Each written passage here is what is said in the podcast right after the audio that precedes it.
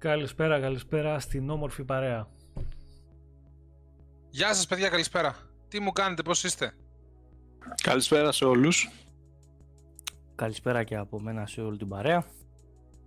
Λοιπόν, Βασίλης Παπαλαγάρας, ο Άκης ο Χριστοδούλης στην παρέα μας σήμερα, ο Κώστας ο Καραπιμπέρης. Καλησπέρα σε όλα τα παιδιά στο chat, όσους έχετε μαζευτεί εδώ στην παρέα μας την Κυριακάτικη.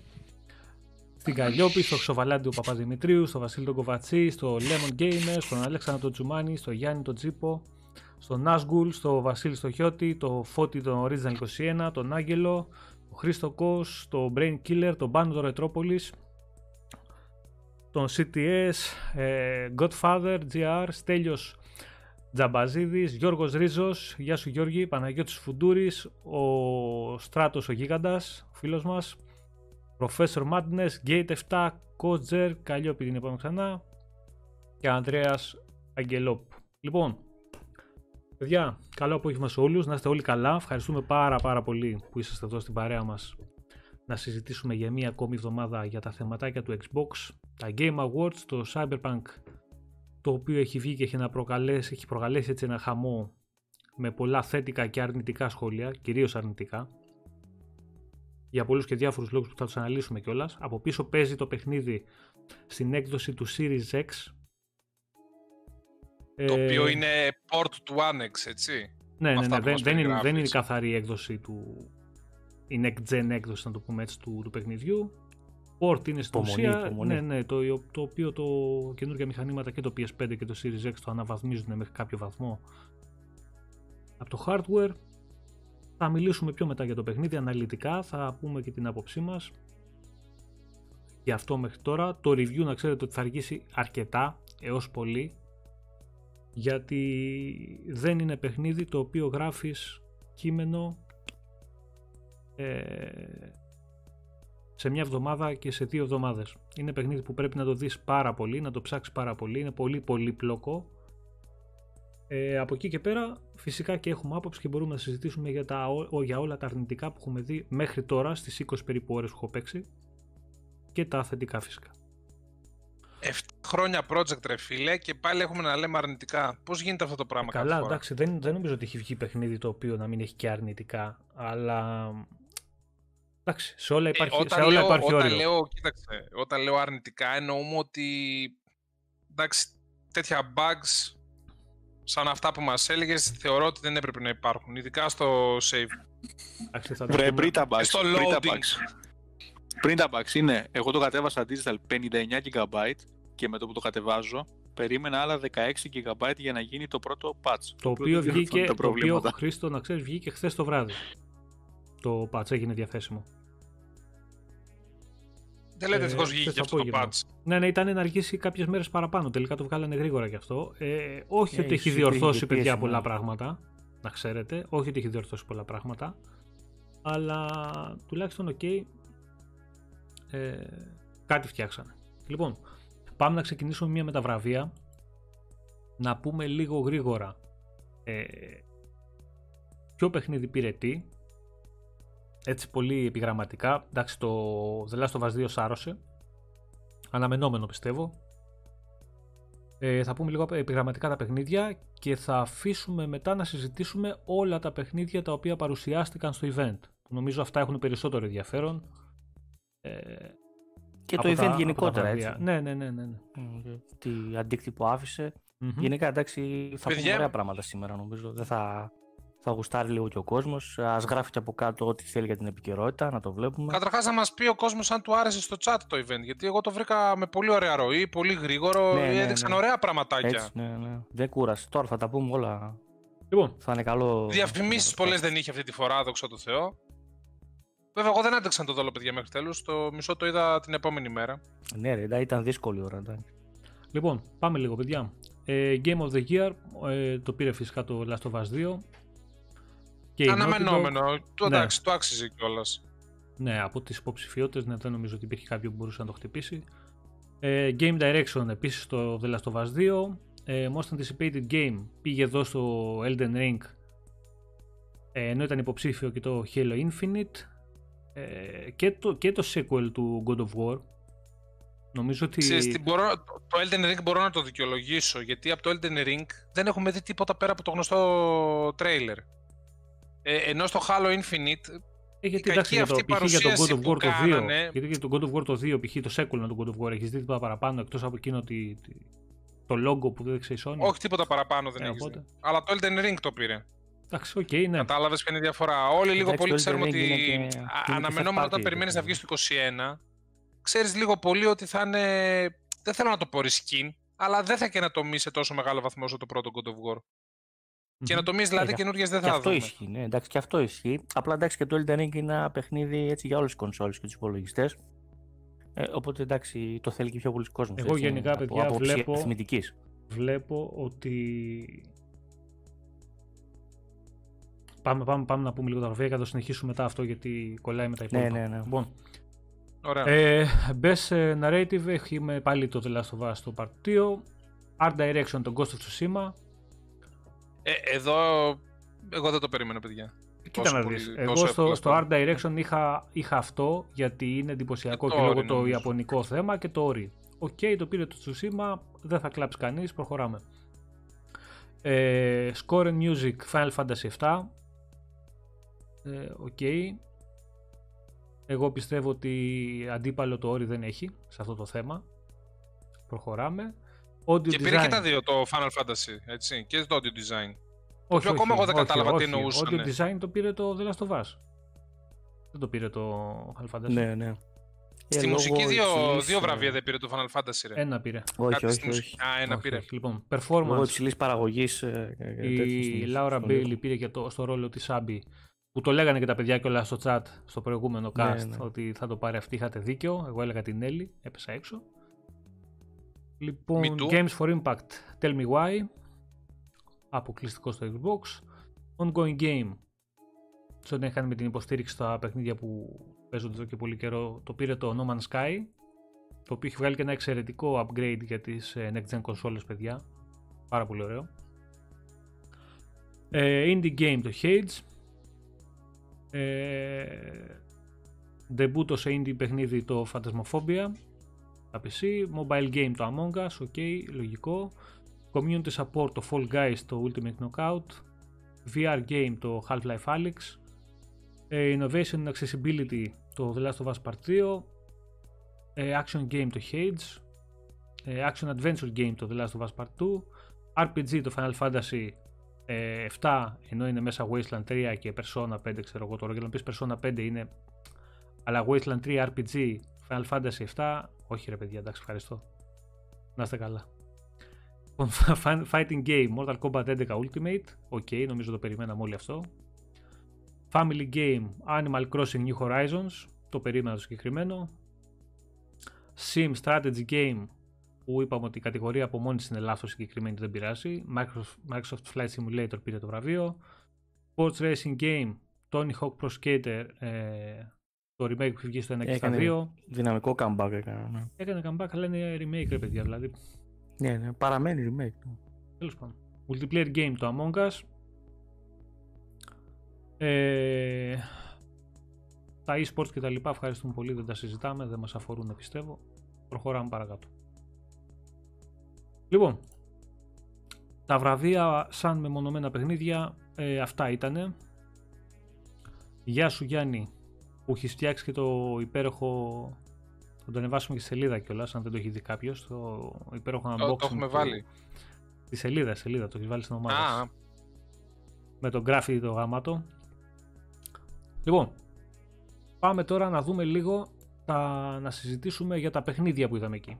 Βασικά, πριν ξεκινήσουμε τα παιχνίδια μεμονωμένα, να πω εγώ λίγο ότι σε ό,τι έχει να κάνει, ας πούμε, στο most anticipated game κτλ. Και αυτό έχει να κάνει λίγο και με το Cyberpunk. Δυστυχώς εγώ παιδιά βλέπω ότι πολύ λίγα στούντιο θα είναι αυτά τα οποία θα μπορούν να ανταπεξέλθουν στο hype που χτίζουν. Ε, και θα είναι μετρημένα στα δάχτυλα του ενός χεριού αυτά τα στούντιο. Π.χ. η CD Projekt ε, πιστεύω ότι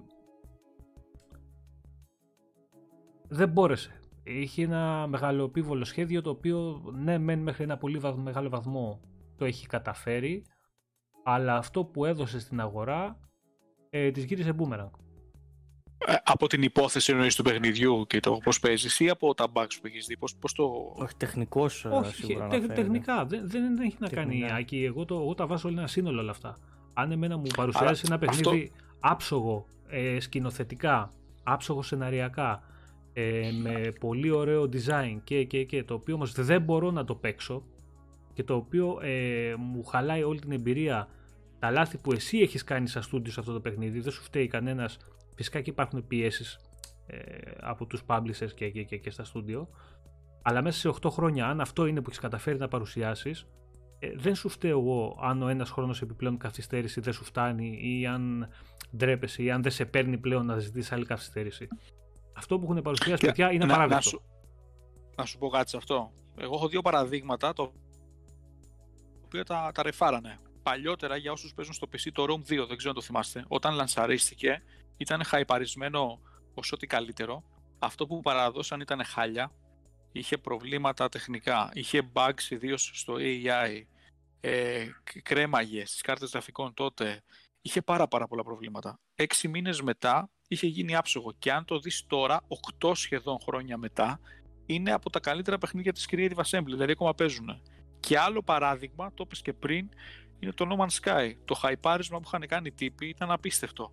Και όταν παραδόθηκε ήταν ούτε το μισό περιεχόμενο από αυτό που είχαν υποσχεθεί. Αλλά σήμερα είναι σε πάρα πολύ καλύτερη μοίρα. Είναι πολύ πολύ καλύτερο. Αυτό που λέω δηλαδή τώρα... λέω μήπως και το Cyberpunk είναι πολύ νωρίς ακόμα. Αυτό, που Λέω... Όχι δεν είναι πολύ νωρίς. Κυκλοφόρησε το παιχνίδι. Εμένα η άποψή μου είναι αυτή. Όταν εγώ πάω και πληρώνω 70 ε, ευρώ για να το πάρω το παιχνίδι και να το παίξω, πρέπει το παιχνίδι να είναι άψογο. Αν μου το φτιάξουν σε 6 μήνες, να το πουλάνε με leasing το παιχνίδι και να τους πληρώνω σε 6 μήνες θα παίρνουν τα λεφτά. Όταν πλέον θα είναι λειτουργικό και θα παίζει όπως πρέπει.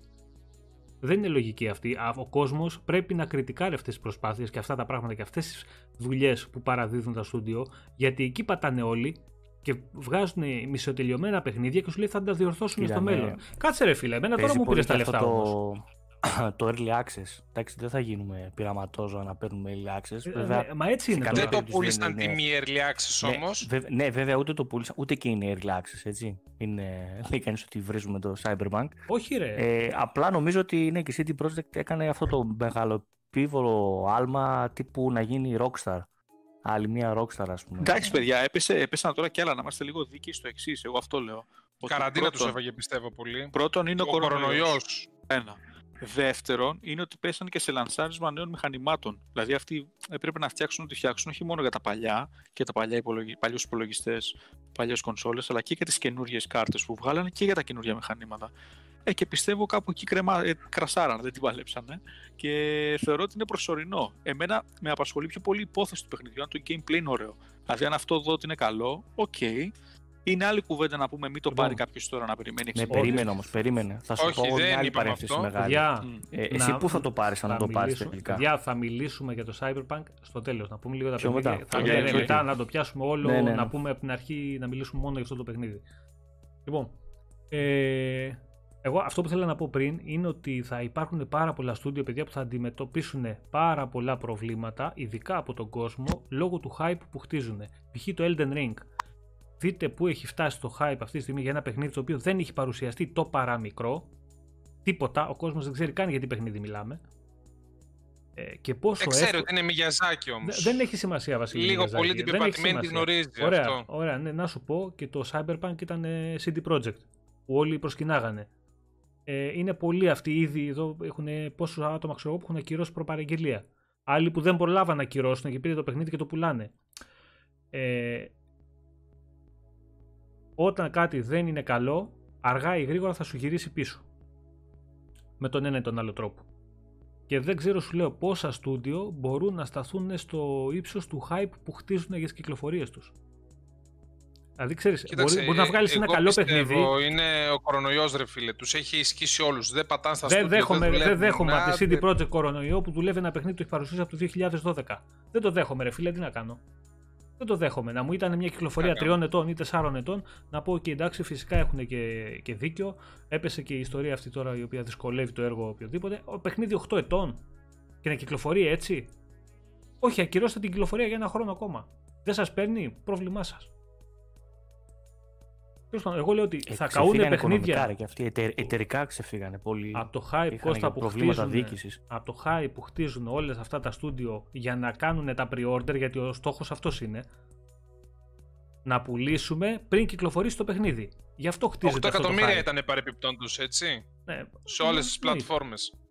Ξεπέρασε ναι, ναι. τον Grand Theft Auto 5. Ναι, σκεφτείτε. Κοίταξε, έβγαλε ήδη τα λεφτά του, δεν το συζητάμε. Έβγαλε... Βγήκε και ανακοίνωση ότι έβγαλε τα λεφτά του και δεν είναι εκεί το θέμα. Το θέμα είναι ότι την επόμενη φορά που θα πάει να επιλέξει ένα τόσο μεγάλο project, η CD Projekt, δεν ξέρω κατά πόσο θα βρει τόσο καλή ανταπόκριση.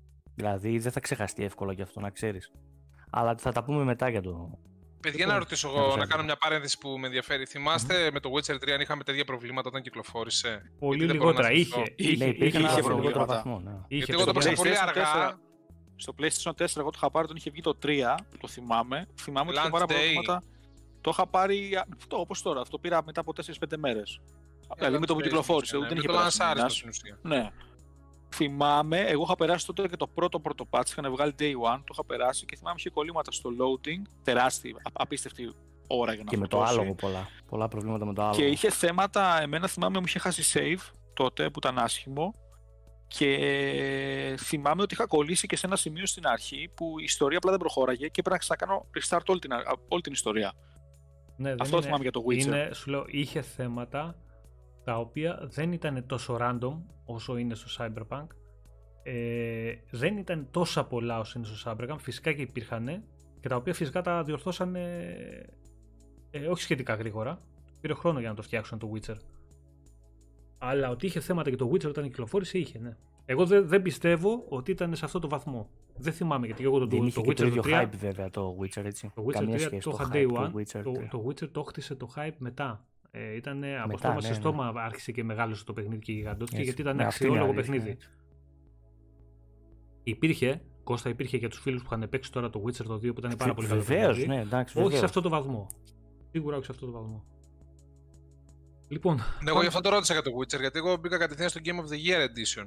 Οπότε αυτά τα προβλήματα που ανέφεραν κάποτε για το Witcher δεν τα είχα δει ποτέ. Όχι, όχι. Εγώ θυμάμαι είχα πάρει τότε και τα expansions ξεχωριστά που είχαν βγει και με το που βγήκαν και τα expansion πάλι είχες θέμα. Δηλαδή έπρεπε να περάσουν, να σου πω, μπορεί και δύο χρόνια από το launch day για να, να παίζει άψογα. Mm-hmm. Αλλά όχι ότι ήταν ναι, unplayable. Ακόμα και τότε. Δηλαδή, εντάξει, εμένα με είχε εκνευρίσει που είχα χάσει ένα μεγάλο save που είχα φτάσει σε μια αποστολή. Η αποστολή δεν πέναγε με τίποτα γιατί είχε bug τέλος πάντων και πρέπει να το ξαναρχίσει. Εκεί εγώ είχα ξενερώσει. Λοιπόν, αφήσουμε λίγο τη CD Projekt δηλαδή, προς το, το παρόν. Το, το Cyberpunk, ε, τελευταία είναι, είναι unplayable σε σημεία, όπως το χαρακτηρίσει ο Άκης. Ε, μπορεί να γίνει.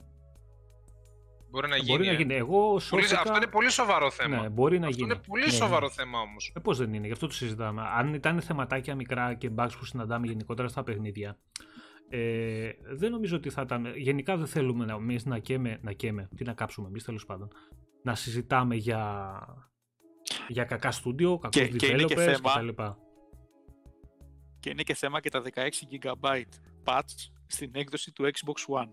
16 GB, δηλαδή τρως το θέμα που οι περισσότεροι πιστεύω θα το αγοράσουν digital, έτσι, δηλαδή δεν πας στα καταστήματα, δεν είναι ανοιχτά, δηλαδή και το αγοράζεις digital και κατεβάζεις 60 GB με φορτωμένες γραμμές που δεν τρέχουν ε, όπως τρέχουν σε κανονικές συνθήκες λόγω του lockdown και με το που πας να ξεκινήσεις, εγώ εκείνη που εκνευρίστηκα, σου λέει ότι είναι έτοιμο, είναι μια χαρά, το πατάς, ξεκινάει και με το που κάνει το loading σου λέει δυστυχώς πρέπει να κατεβάσετε ένα νέο update. Άλλα 16. Ναι, Εγώ δεν, είναι δεν, το προτιμότερο, ξέρεις τι, δεν είναι προτιμότερο όμως να κατεβάζεις αυτά τα 16 GB update από το... Όποια προβλήματα διορθώνει από το να μην το έχεις καθόλου. Λοιπόν, ο Mike G γράφει τα προβλήματα. Να σου πω, δηλαδή, και εγώ πιο τεχνικά. Αφού το βάλεις το, αφού το φτιάξεις και το κατεβάζω εγώ day one. Ναι.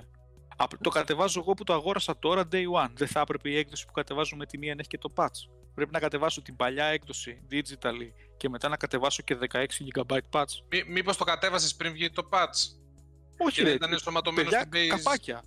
Το, το πήρα χθες το πρωί, το βάζω, το αφήνω όλο το βράδυ κατέβαινε, γιατί ήταν 24 για, γι, αυτό, γι' αυτό πρέπει να στο έκανε, ναι, Άκη. Γιατί το κατέβασες, το ξεκίνησες το πρωί που δεν είχε ναι. βγει το patch. Ναι, το Οπότε κατέβασες τη βασική PlayStation και μετά, μετά διάβασε... Ενδεχομένως Μερομηνιακά ήταν το θέμα. Αλλά και πάλι κακό experience είναι. Λοιπόν, Mike G, ο Mike G γράφει ο φίλος μας εδώ στο chat. Τα προβλήματα ήταν μόνο στι last gen. Στα PC και στις νέες κονσόλες παίζει μια χαρά. Γιατί το κράζουν κάποιοι δεν το κατάλαβε. Λέει είναι απαιτητικά πλέον τα καλά games. Mike G θα μιλήσουμε μετά για το Cyberpunk. Θα σου πω για μένα που το έχω παίξει και στο PC και στο Xbox One X και στο Series X. Και λέω ξανά το gameplay που βλέπετε τώρα πίσω είναι στο Series X. Ε, μου έχουν βγει τα μάτια και στα τρία. Λοιπόν. Όχι με την καλή έννοια. Και με την καλή και, με την καλή. Και με την καλή. Ναι. Λοιπόν, πάμε να μιλήσουμε λίγο για τα παιχνίδια που είδαμε παιδιά στο, στο event το συγκεκριμένο, στα Game Awards. Γιατί είχε ενδιαφέροντα πραγματάκια έτσι που είδαμε. Και για το Xbox και γενικότερα. Ε, είδαμε ωραία θέματα. Ε, να πιάσουμε λίγο τα παιχνίδια να πούμε. Και όποιο θέλετε, παιδιά, το σχολιάζετε κι εσείς. Και εδώ και τα παιδιά στο chat μας πούνε και την άποψή τους για τα, τι τους άρεσε, τι δεν τους άρεσε στο συγκεκριμένο event και τι περιμένει περισσότερο από αυτά τα παιχνίδια που παρουσιαστήκαν. Λοιπόν, Warhammer ε, Dark Tide. Νομίζω είναι console exclusive αυτό στο Xbox. Ναι, καλοδεχούμενο είναι. Fat Shark έχει δώσει το πολύ πολύ διασκεδαστικό πλέον, γιατί στις αρχές είχε πολλά bug αυτό, ε, Vermintide ε, το 1 και το 2. Ε, τετραπλό co-op, first person, πολύ πολύ διασκεδαστικό. Πάρα πολύ ωραίο. Και έχει και ωραίο Η setting. είναι αυτό, έτσι. Και έχει, και έχει και ωραίο setting το συγκεκριμένο. Και το Vermintide 2 μου άρεσε εμένα το setting του, έτσι το fantasy, αλλά και αυτό είναι πολύ, πολύ ωραίο. Λοιπόν, ε, Ark ε, 2. Η συνέχεια του Survivor Game το, με πρωταγωνιστή το Vin Diesel. Πολύ ωραίο τρέιλεράκι. Ναι. Εντάξει, ήταν, ήταν λίγο κάπως όταν τον είδες έτσι με, τη, με τη στολή αυτή το, τη, τη, την περίεργη. Σου κάνει κάπως λίγο έτσι περίεργα αλλά οκ. Okay. ωραίο τρέιλερ πάντως. Φαίνεται να έχουν κάνει καλή δουλειά. Τώρα τι θα δούμε στο τελικό αποτέλεσμα δεν ξέρει κανείς. Console exclusive και αυτός στο Xbox. Δεν ξέρουμε αν είναι timed exclusive ή γενικότερα θα, είναι, θα έχουν full exclusive τις κονσόλες. Δεν έχουν δώσει λεπτομέρειες. Πάντως πολύ ωραία Πολύ ωραία δουλίτσα, τουλάχιστον στο τρέιλερ που έχουν κάνει ήταν τίμιο. Στα περισσότερα έχουμε να συζητήσουμε κάτι ρε παιδιά, ναι, γιατί, δείχνα και λίγο game, γιατί δείχνα και λίγο gameplay. Αυτό, με, αυτό με ενδιέφερε. Mm-hmm. Έχεις να πεις κάτι, την άποψή σου να πεις αν σ' άρεσε ή δεν σ' άρεσε, γιατί είδαμε και λίγο gameplay. Εκεί ήταν για μένα το zoom. Mm-hmm. Και ήταν λίγο διασκεδαστική η βραδιά.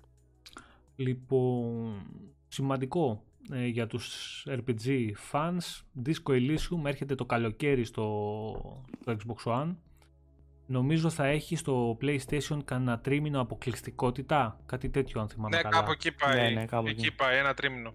Βγαίνει το Μάρτι νομίζω κάπου Το οποίο δεν το έδειξε στο... στα Game Awards, έτσι. Δείξαν ότι ήταν και καλά exclusive PS ε, PlayStation.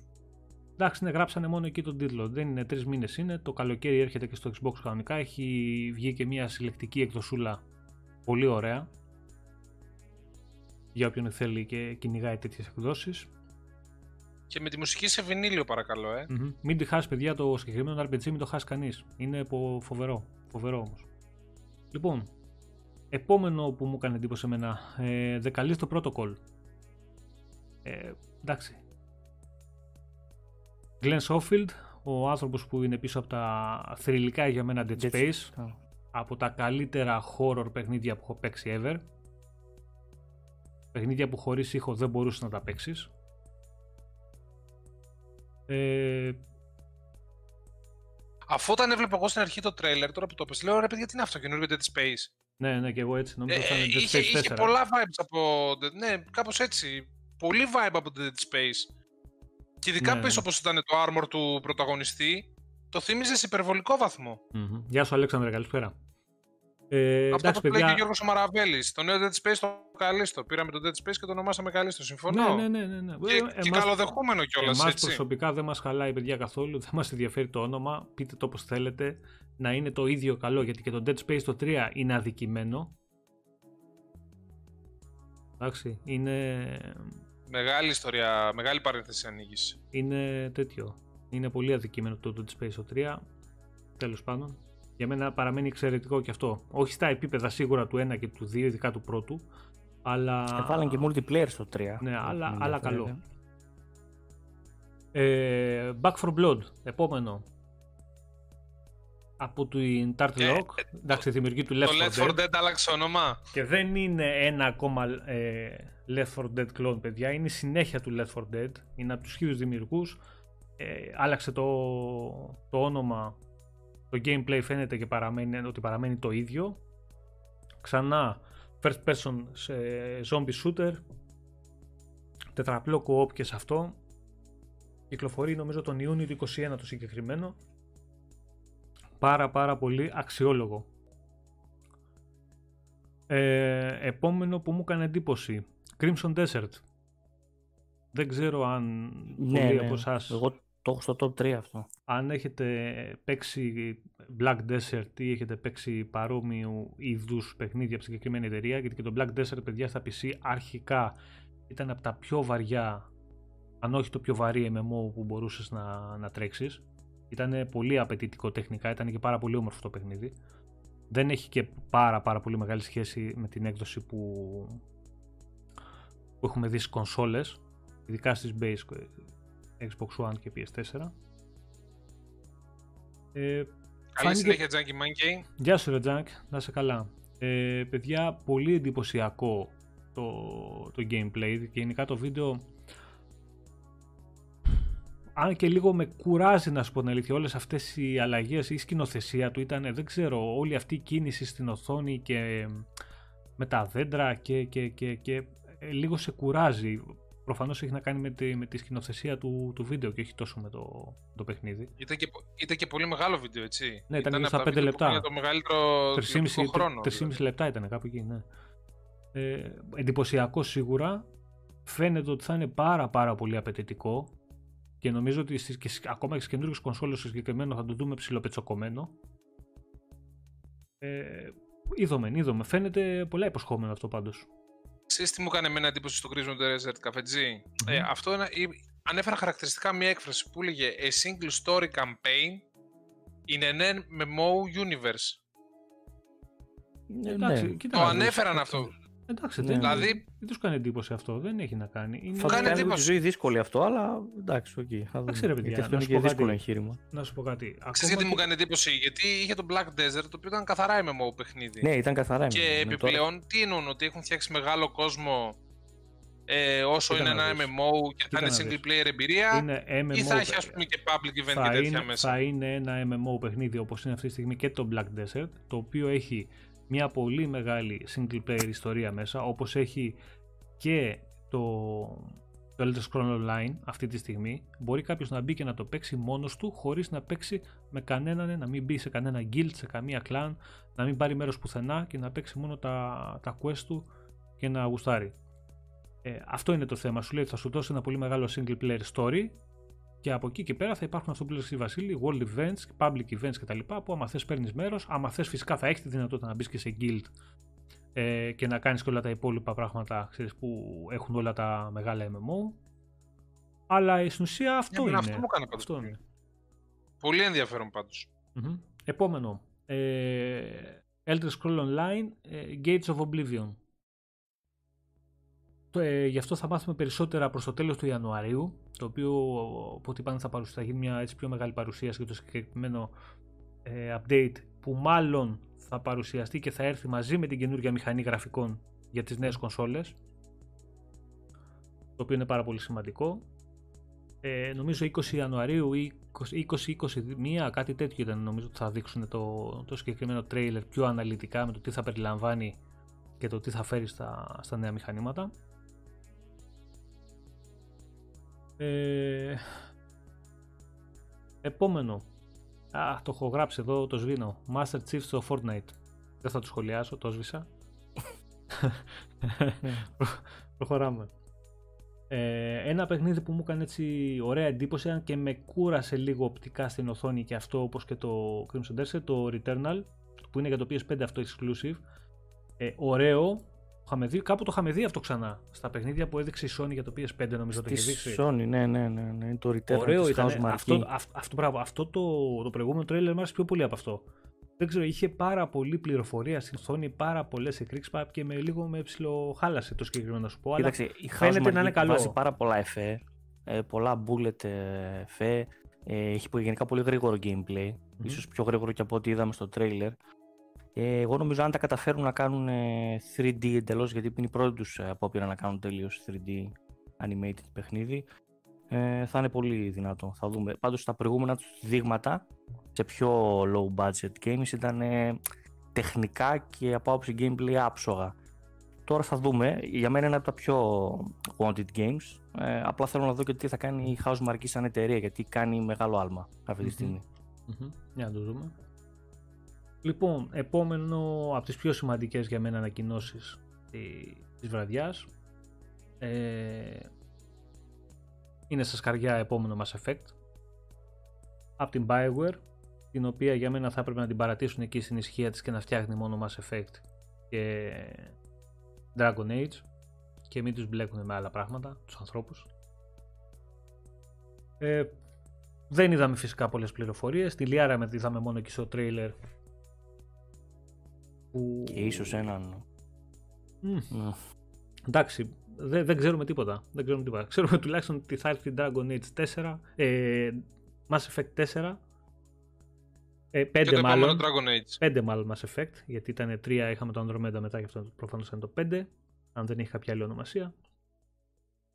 Η 4 Κακή πλέον... στιγμή όμως την αποχώρηση του developer, ε από την BioWare. Εντάξει, εγώ το έχω πει παιδιά αυτό ότι τα παιχνίδια δεν φτιάχνονται από ένα άτομο, ούτε από δύο. Το πόσο σημαντικό είναι η αποχώρηση των συγκεκριμένων ανθρώπων από τα στούντια αυτά θα τα δούμε όταν κυκλοφορήσουν τα παιχνίδια. Το να, να λέμε από τώρα εμείς ότι καταστράφηκε το στούντιο γιατί φύγαν ένα-δύο ακόμα και ιδρυτές να είναι. Ε, δεν, δεν έχει μεγάλη βάση. Λοιπόν, ε, μαζί με το Mass Effect φυσικά ανακοινώθηκε και το επόμενο Dragon Age, το Dragon Age 4 το οποίο ξανά δεν είδαμε τίποτα. Ε, εγώ περίμενα μετά από τόσο καιρό με όλο αυτό που έχουν ακουστεί και με τα τόσα tease επιτέλους που έχει δείξει το παιχνίδι αυτό να δούμε και λίγο gameplay. Δεν είδαμε ούτε gameplay ξανά. Ε, Dragon Age είναι όμως, το περιμένουμε και αυτό. Ελπίζουμε να έρθει και αυτό και να είναι τα επίπεδα των παλαιότερων το, του, του πρώτου βασικά και του 3. Ε, άλλο. Είδαμε το Evil Dead το οποίο και αυτό πάλι, πάλι co παιχνίδι. Φιλεράκι είναι αυτό. Ναι. ναι. Το, ναι. Δεν νομίζω ότι κάποιος μπορεί να το έχει νούμερο ένα. Ναι, μεγάλο κλικ. Είδαμε το Outriders. Κοίτα, όσοι βλέπουν τη σειρά, ε, πίστεψέ με το περιμένουν. Έχει πολλούς φανατικούς η σειρά αυτή. Ναι, μωρέ, εντάξει, αλλά σε επίπεδα gameplay, όσο και φανατικός να είσαι, δεν μπορείς να περιμένεις πολλά. Ε, όχι, Κατάλαβες δηλαδή. Ε, ναι, εντάξει, αυτό ναι. Ε, ναι, αυτό. Καταλαβαίνω. Αλλά πιστεύω θα βγάζει χαβαλέ. Profile, ναι, άρεσε. Λοιπόν, φιλεράκι είναι όπως το πες. Out, ναι, είδαμε Outriders από Square Enix και People Can Fly, το οποίο το περιμένουμε.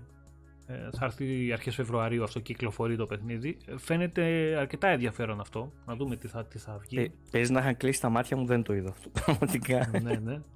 Δεν το θυμάμαι καν. Ε, είδαμε το Century, το, ε, το Age of Ashes με τους δράκους, το οποίο φάνηκε πολύ έτσι, εντυπωσιακό. PvP Α, με μέχρι δράκους. τη στιγμή που είπε multiplayer, ναι, αυτό ήταν. PvP multiplayer ναι. είναι το οποίο μάλλον θα είναι και προς το παρόν και μόνο στα PC. Δεν έχουν δώσει ε, παραπάνω λεπτομέρειες, αλλά okay, οπτικά φάνηκε ωραίο. Φάνηκε ωραίο, ναι. ναι. Λοιπόν, είδαμε Nier το Replicant, το remake, το οποίο στο πρίσο. Ναι. Δεν ξέρω γιατί δεν ενθουσίασε τον κόσμο. Δεν νομίζω γιατί κάποιος περίμενε να ενθουσιαστεί από το συγκεκριμένο. Ή δεν ξέρω τι remake περίμενε. Προφανώς. Ε, είναι αυτό που περιμέναμε η πλειοψηφία του κόσμου να δει. Αυτό. Δηλαδή, δεν ξέρω γιατί κάποιος θα έπρεπε να ενθουσιαστεί με ένα Nier, ξέρω εγώ, τουλάχιστον τεχνικά. Ε, ωραίο ήταν το It Takes Two από την Haze που μας είχε δώσει το Way Out. Να σου πω την αλήθεια, περίμενα κάτι διαφορετικό από αυτούς μετά από το καταπληκτικό Way Out. Ε, είναι ωραίο, πολύ, art, ε, πολύ ωραίο art. Ε, δεν ξέρω. Δεν, οι ίδιοι μηχανισμοί, ίδιοι μηχανισμοί πάλι ναι. αναγκαστικά δύο άτομα να το παίζουν ταυτόχρονα. Δεν με γέμισε όμως. Δεν Άμα με γέμισε. το αγοράσει ο ένας ο φίλος το παίζει τζάμπα, πολύ βασικό αυτό. Δεν με γέμισε, δεν ξέρω. Μετά από το Way Out κάτι άλλο. έχει ανάγκη η βιομηχανία λίγο από τέτοια project, επειδή δεν τα, ε, δεν τα ξεκινάνε πολύ τέτοια project. Ε, Εγώ θα συμφωνήσω με τον Κώστα εδώ καφετσί. Ναι, ναι. Δηλαδή χρειάζονται και αυτά τα project. Ναι, ναι. Και εμένα οπτικά δεν με τρέλανε τόσο, okay, αλλά μ' άρεσε πάρα Είναι πολύ. Είναι πιο παιδικό. Ναι, αυτό δεν μας τρέλανε. Μ' αρέσει που η... κάνουν τέτοια πράγματα. Εντάξει. Από τη στιγμή που το και κάνουν καλά. Ποια είναι και τις μικρότερες ηλικίες αυτό σε σχέση με το Way Out. Mm-hmm. Χρειάζεται. Είναι πιο πολύ για παιδάκια όπως το είδα. Λοιπόν, εντάξει, ε, σίγουρα θα είναι καλό, γιατί και το Brothers ήταν πολύ καλό, ε, ιδιαίτερο κιόλας. Ναι, με σωστά, το, και σύστημα, το, με το, χειρι, με το σύστημα χειρισμού που είχε, που ήταν πολύ ιδιαίτερο. Ε, σίγουρα θα είναι καλό παιχνίδι. Ε, ήθελα κάτι πιο σοβαρό εισαγωγικά να το πω. Μετά το Way Out περίμενα που το πήρα παιδιά καταπληκτικό, όποιος δεν το έχει παίξει. Ε, δεν πρέπει να το χάσεις αυτό το παιχνίδι. Είναι, είναι, είναι στο EA Play. Ναι, είναι στο EA Play, είναι δωρεάν πλέον με το, ναι. με το Game Pass Ultimate. Παίξτε το, είναι φοβερό. Λοιπόν, ε, είδαμε το, το Ruined King, το League of Legends Story, ένα, ένα 10 νομίζω RPG και αυτό στο σύμπαν του League of Legends. Θα έρθει το 2021 και αυτό. Ε, ομορφούλικο φάνηκε με το art του League of Legends κτλ. κτλ. Α δούμε τι θα δώσει και αυτό. Λοιπόν και τέλος αφήνουμε τη μεγαλύτερη ανακοίνωση της βραδιάς, για μένα φυσικά. Είχε και ακόμα ένα μέσα που δεν είπες. Όχι, ναι, είναι, ναι, εγώ έβαλα, έβαλα, έβαλα, λέγεται... έβαλα, τα πιο σημαντικά εγώ. Αν έχετε να συμπληρώσετε οτιδήπε άλλο, ρίχτε το τώρα. Ναι. Το More Grid εγώ θα πω, που είδαμε mm-hmm. στο Prisό, νομίζω που το είδαμε αυτό, το οποίο είναι και στο Game Pass. Κατευθείαν πήγε και στο Game Pass. More Grid, mm-hmm. κάπως έτσι λέγεται. Και ένα άλλο είδαμε ρε παιδιά, το Shady κάτι, δεν το θυμάμαι, μου διαφεύγει. Εγώ έχω βάλει ένα adventure μέσα που λεγόταν Route 96 ε, κατάλαβα τι παίζει, που είναι και καλά ένα παιδί που χάθηκε και πρέπει να γυρίσει σπίτι του και αρχίζει και κάνει το stop και μου άρεσε λίγο το story και έδειξε και λίγο gameplay. Ε, από ό,τι κατάλαβα θα κυκλοφορήσει παντού. Το έχω, το έχω βάλει στη λίστα μου. Ο Α, και ένα άλλο που ναι. ναι. το βρήκα, sorry Κώστα, είναι το Shady Part of Me από τη Focus Home Interactive με ένα κοριτσάκι που έδειχνε εκεί κάτι τραπουλόχαρτα που παίζει με τη σκιά και το κοριτσάκι, κάπως έτσι. Και αυτό με κέντρισε εμένα πάρα πολύ το ενδιαφέρον. Επίσης, παιδιά, είδαμε. Animated τελείως ήταν αυτό; Είδαμε και το Mist, το Mist στο VR. Το οποίο εντάξει πλέον το Mist ναι. για την εποχή του ήταν έπος, δεν το συζητάμε. Πλέον έχει βγει και σε. Και σε Καλά, για την εποχή του Ρεκαφετζή για να παίξουμε Mist. Ε, αλλάζαμε κάρτε γραφικών. Το Mist. Ε, δεν, είναι το θέμα, δεν είναι το θέμα του τεχνικό, είναι το θέμα ότι ήταν ένα πανέξυπνο παιχνίδι. Και το Mist και το Riven ήταν τρομερά παιχνίδια. Τρομερά. Παιδιά, παιδιά εγώ το Beast θυμάμαι το είχα προλάβει που έβγαινε σε, τότε σε έκδοση πρωτοποριακή για CD, σε πολύ μεγάλο κουτί βιβλίο μέσα. Ναι, ναι, εγώ το είχα αυτό. σε DOS. Το είχα, το είχα. Και εγώ αυτό σου λέω. Ναι, ναι, ναι. Καλά, γενικά όλα τα PC games, παιδιά, τότε κυκλοφορούσαν σε απίστευτα κουτιά. Ε, κάποτε είχα μια πολύ μεγάλη συλλογή, ειδικά από adventure games. Ε, πάρα πολλά κουτιά από adventures, τα οποία πλέον δεν τα έχω, δυστυχώς. Σε τιμή μη συλλεκτική τιμή. Ναι, ναι, ναι, ναι, ναι. Εντάξει, μιλάμε τώρα. Το, είχα, τονίζουμε γι' αυτό. Είχα κόστα συλλεκτικές από Beast Within, από Gabriel Knight, είχα συλλεκτικές από ε, ε, φαντασμαγόρια. Monkey Island και τέτοια. Monkey Island, αυτό ναι, Monkey Island με αντιπειρατικό σύστημα κτλ. Ναι, ναι, και το έτσι είχαμε πάρει δύο ώρα, το Definitive Edition είχαμε. Τη δεκαετία του 90, παιδιά, όλα τα PC ε, games είχαν καταπληκτικό ε, box. Η πλειοψηφία Diablo 2, πού το πας ρε; Το Diablo 2 ακόμα την έχω την Collectors. Ναι, ναι, ήταν τρομερά, ήταν τρομερά. Εντάξει, το Diablo 2 ήταν στη δύση το 90s. Τώρα αυτά που λέει ο Πάνος είναι πιο πρώτερα. Ναι, ναι, ναι, ναι. Αλλά εγώ δεν θυμάμαι, οι συλλεκτικές τότε δεν ήταν πολύ όχι, ξέχωρες. Δηλαδή, συλλεκτικές δεν υπήρχαν. Ήτανε... Μπράβο. Είχαν, είχαν λίγο περισσότερο περιεχόμενο ή κάποιο δώρο in-game ή κάποιο πολύ μικρό αντικείμενο, ξέρω εγώ, ή κάποιο χάρτη ή κάτι μέσα στο, στο κουτί. Δεν υπήρχαν τότε να πάρεις σε αγάλματα. Ναι, εγώ θυμάμαι π.χ. στο Mist είχε ένα, είχε ένα σαν πλαστικό κόσμημα από μια πίστα που στο είχαν μέσα ή θυμάμαι στα Monkey Island που σου δίνανε το χάρτη σε ένα χαρτί καλύτερης ποιότητας, έτσι πιο. Δεν είχε τρομερά πράγματα, αλλά ήταν πολύ όμορφα. Δηλαδή ένιωθες mm-hmm. ότι άξιζες τα λεφτά που έδινες. Για μένα δεν... καλύτερα να πάρεις κάτι να το επεξεργαστείς κιόλας παρά να, και να το, βάλει, παρά να το βάλεις σε ένα ράφι και απλά να το κοιτάς. Που δεν ήταν, και, που δεν ήταν και, και πολύ φτηνά τότε τα κουτιά γενικότερα εκεί, αλλά. Οκ, okay, γενικά ήταν και τότε πιο ακριβά τα παιχνίδια. Ε, ίδια λεφτά με σήμερα, απλά, αρέσει. απλά δηλαδή, ήταν, κάτι 20.000, 15.000. Ναι, απλά θυμάμαι ότι ήταν πιο φτηνά στο PC σε σύγκριση με, τις, ε, με τα ακριβά παιχνίδια των κονσολών τότε. Δηλαδή, όταν έβλεπες κάτι Donkey Kong και κάνεις 45.000. Age of Empires όταν είχε, βγει, όταν είχε βγει το Age of Empires στο 1, ήταν 1,5 παιχνίδι σε σχέση με τα άλλα μηχανήματα. Ήταν πολύ ακριβό. Ναι, ναι, ναι, αλλά σκέφτομαι. να... Απλά στο PC ξέρεις τι βγαίνανε πάρα πολλά και δεν είχε και πολύ κόσμο. Και τα PC τότε θυμίζω για τους νεότερους ότι ήταν υπερβολικά ακριβό να έχεις ένα Pentium ή να έχεις κάποιο DOS μηχάνημα.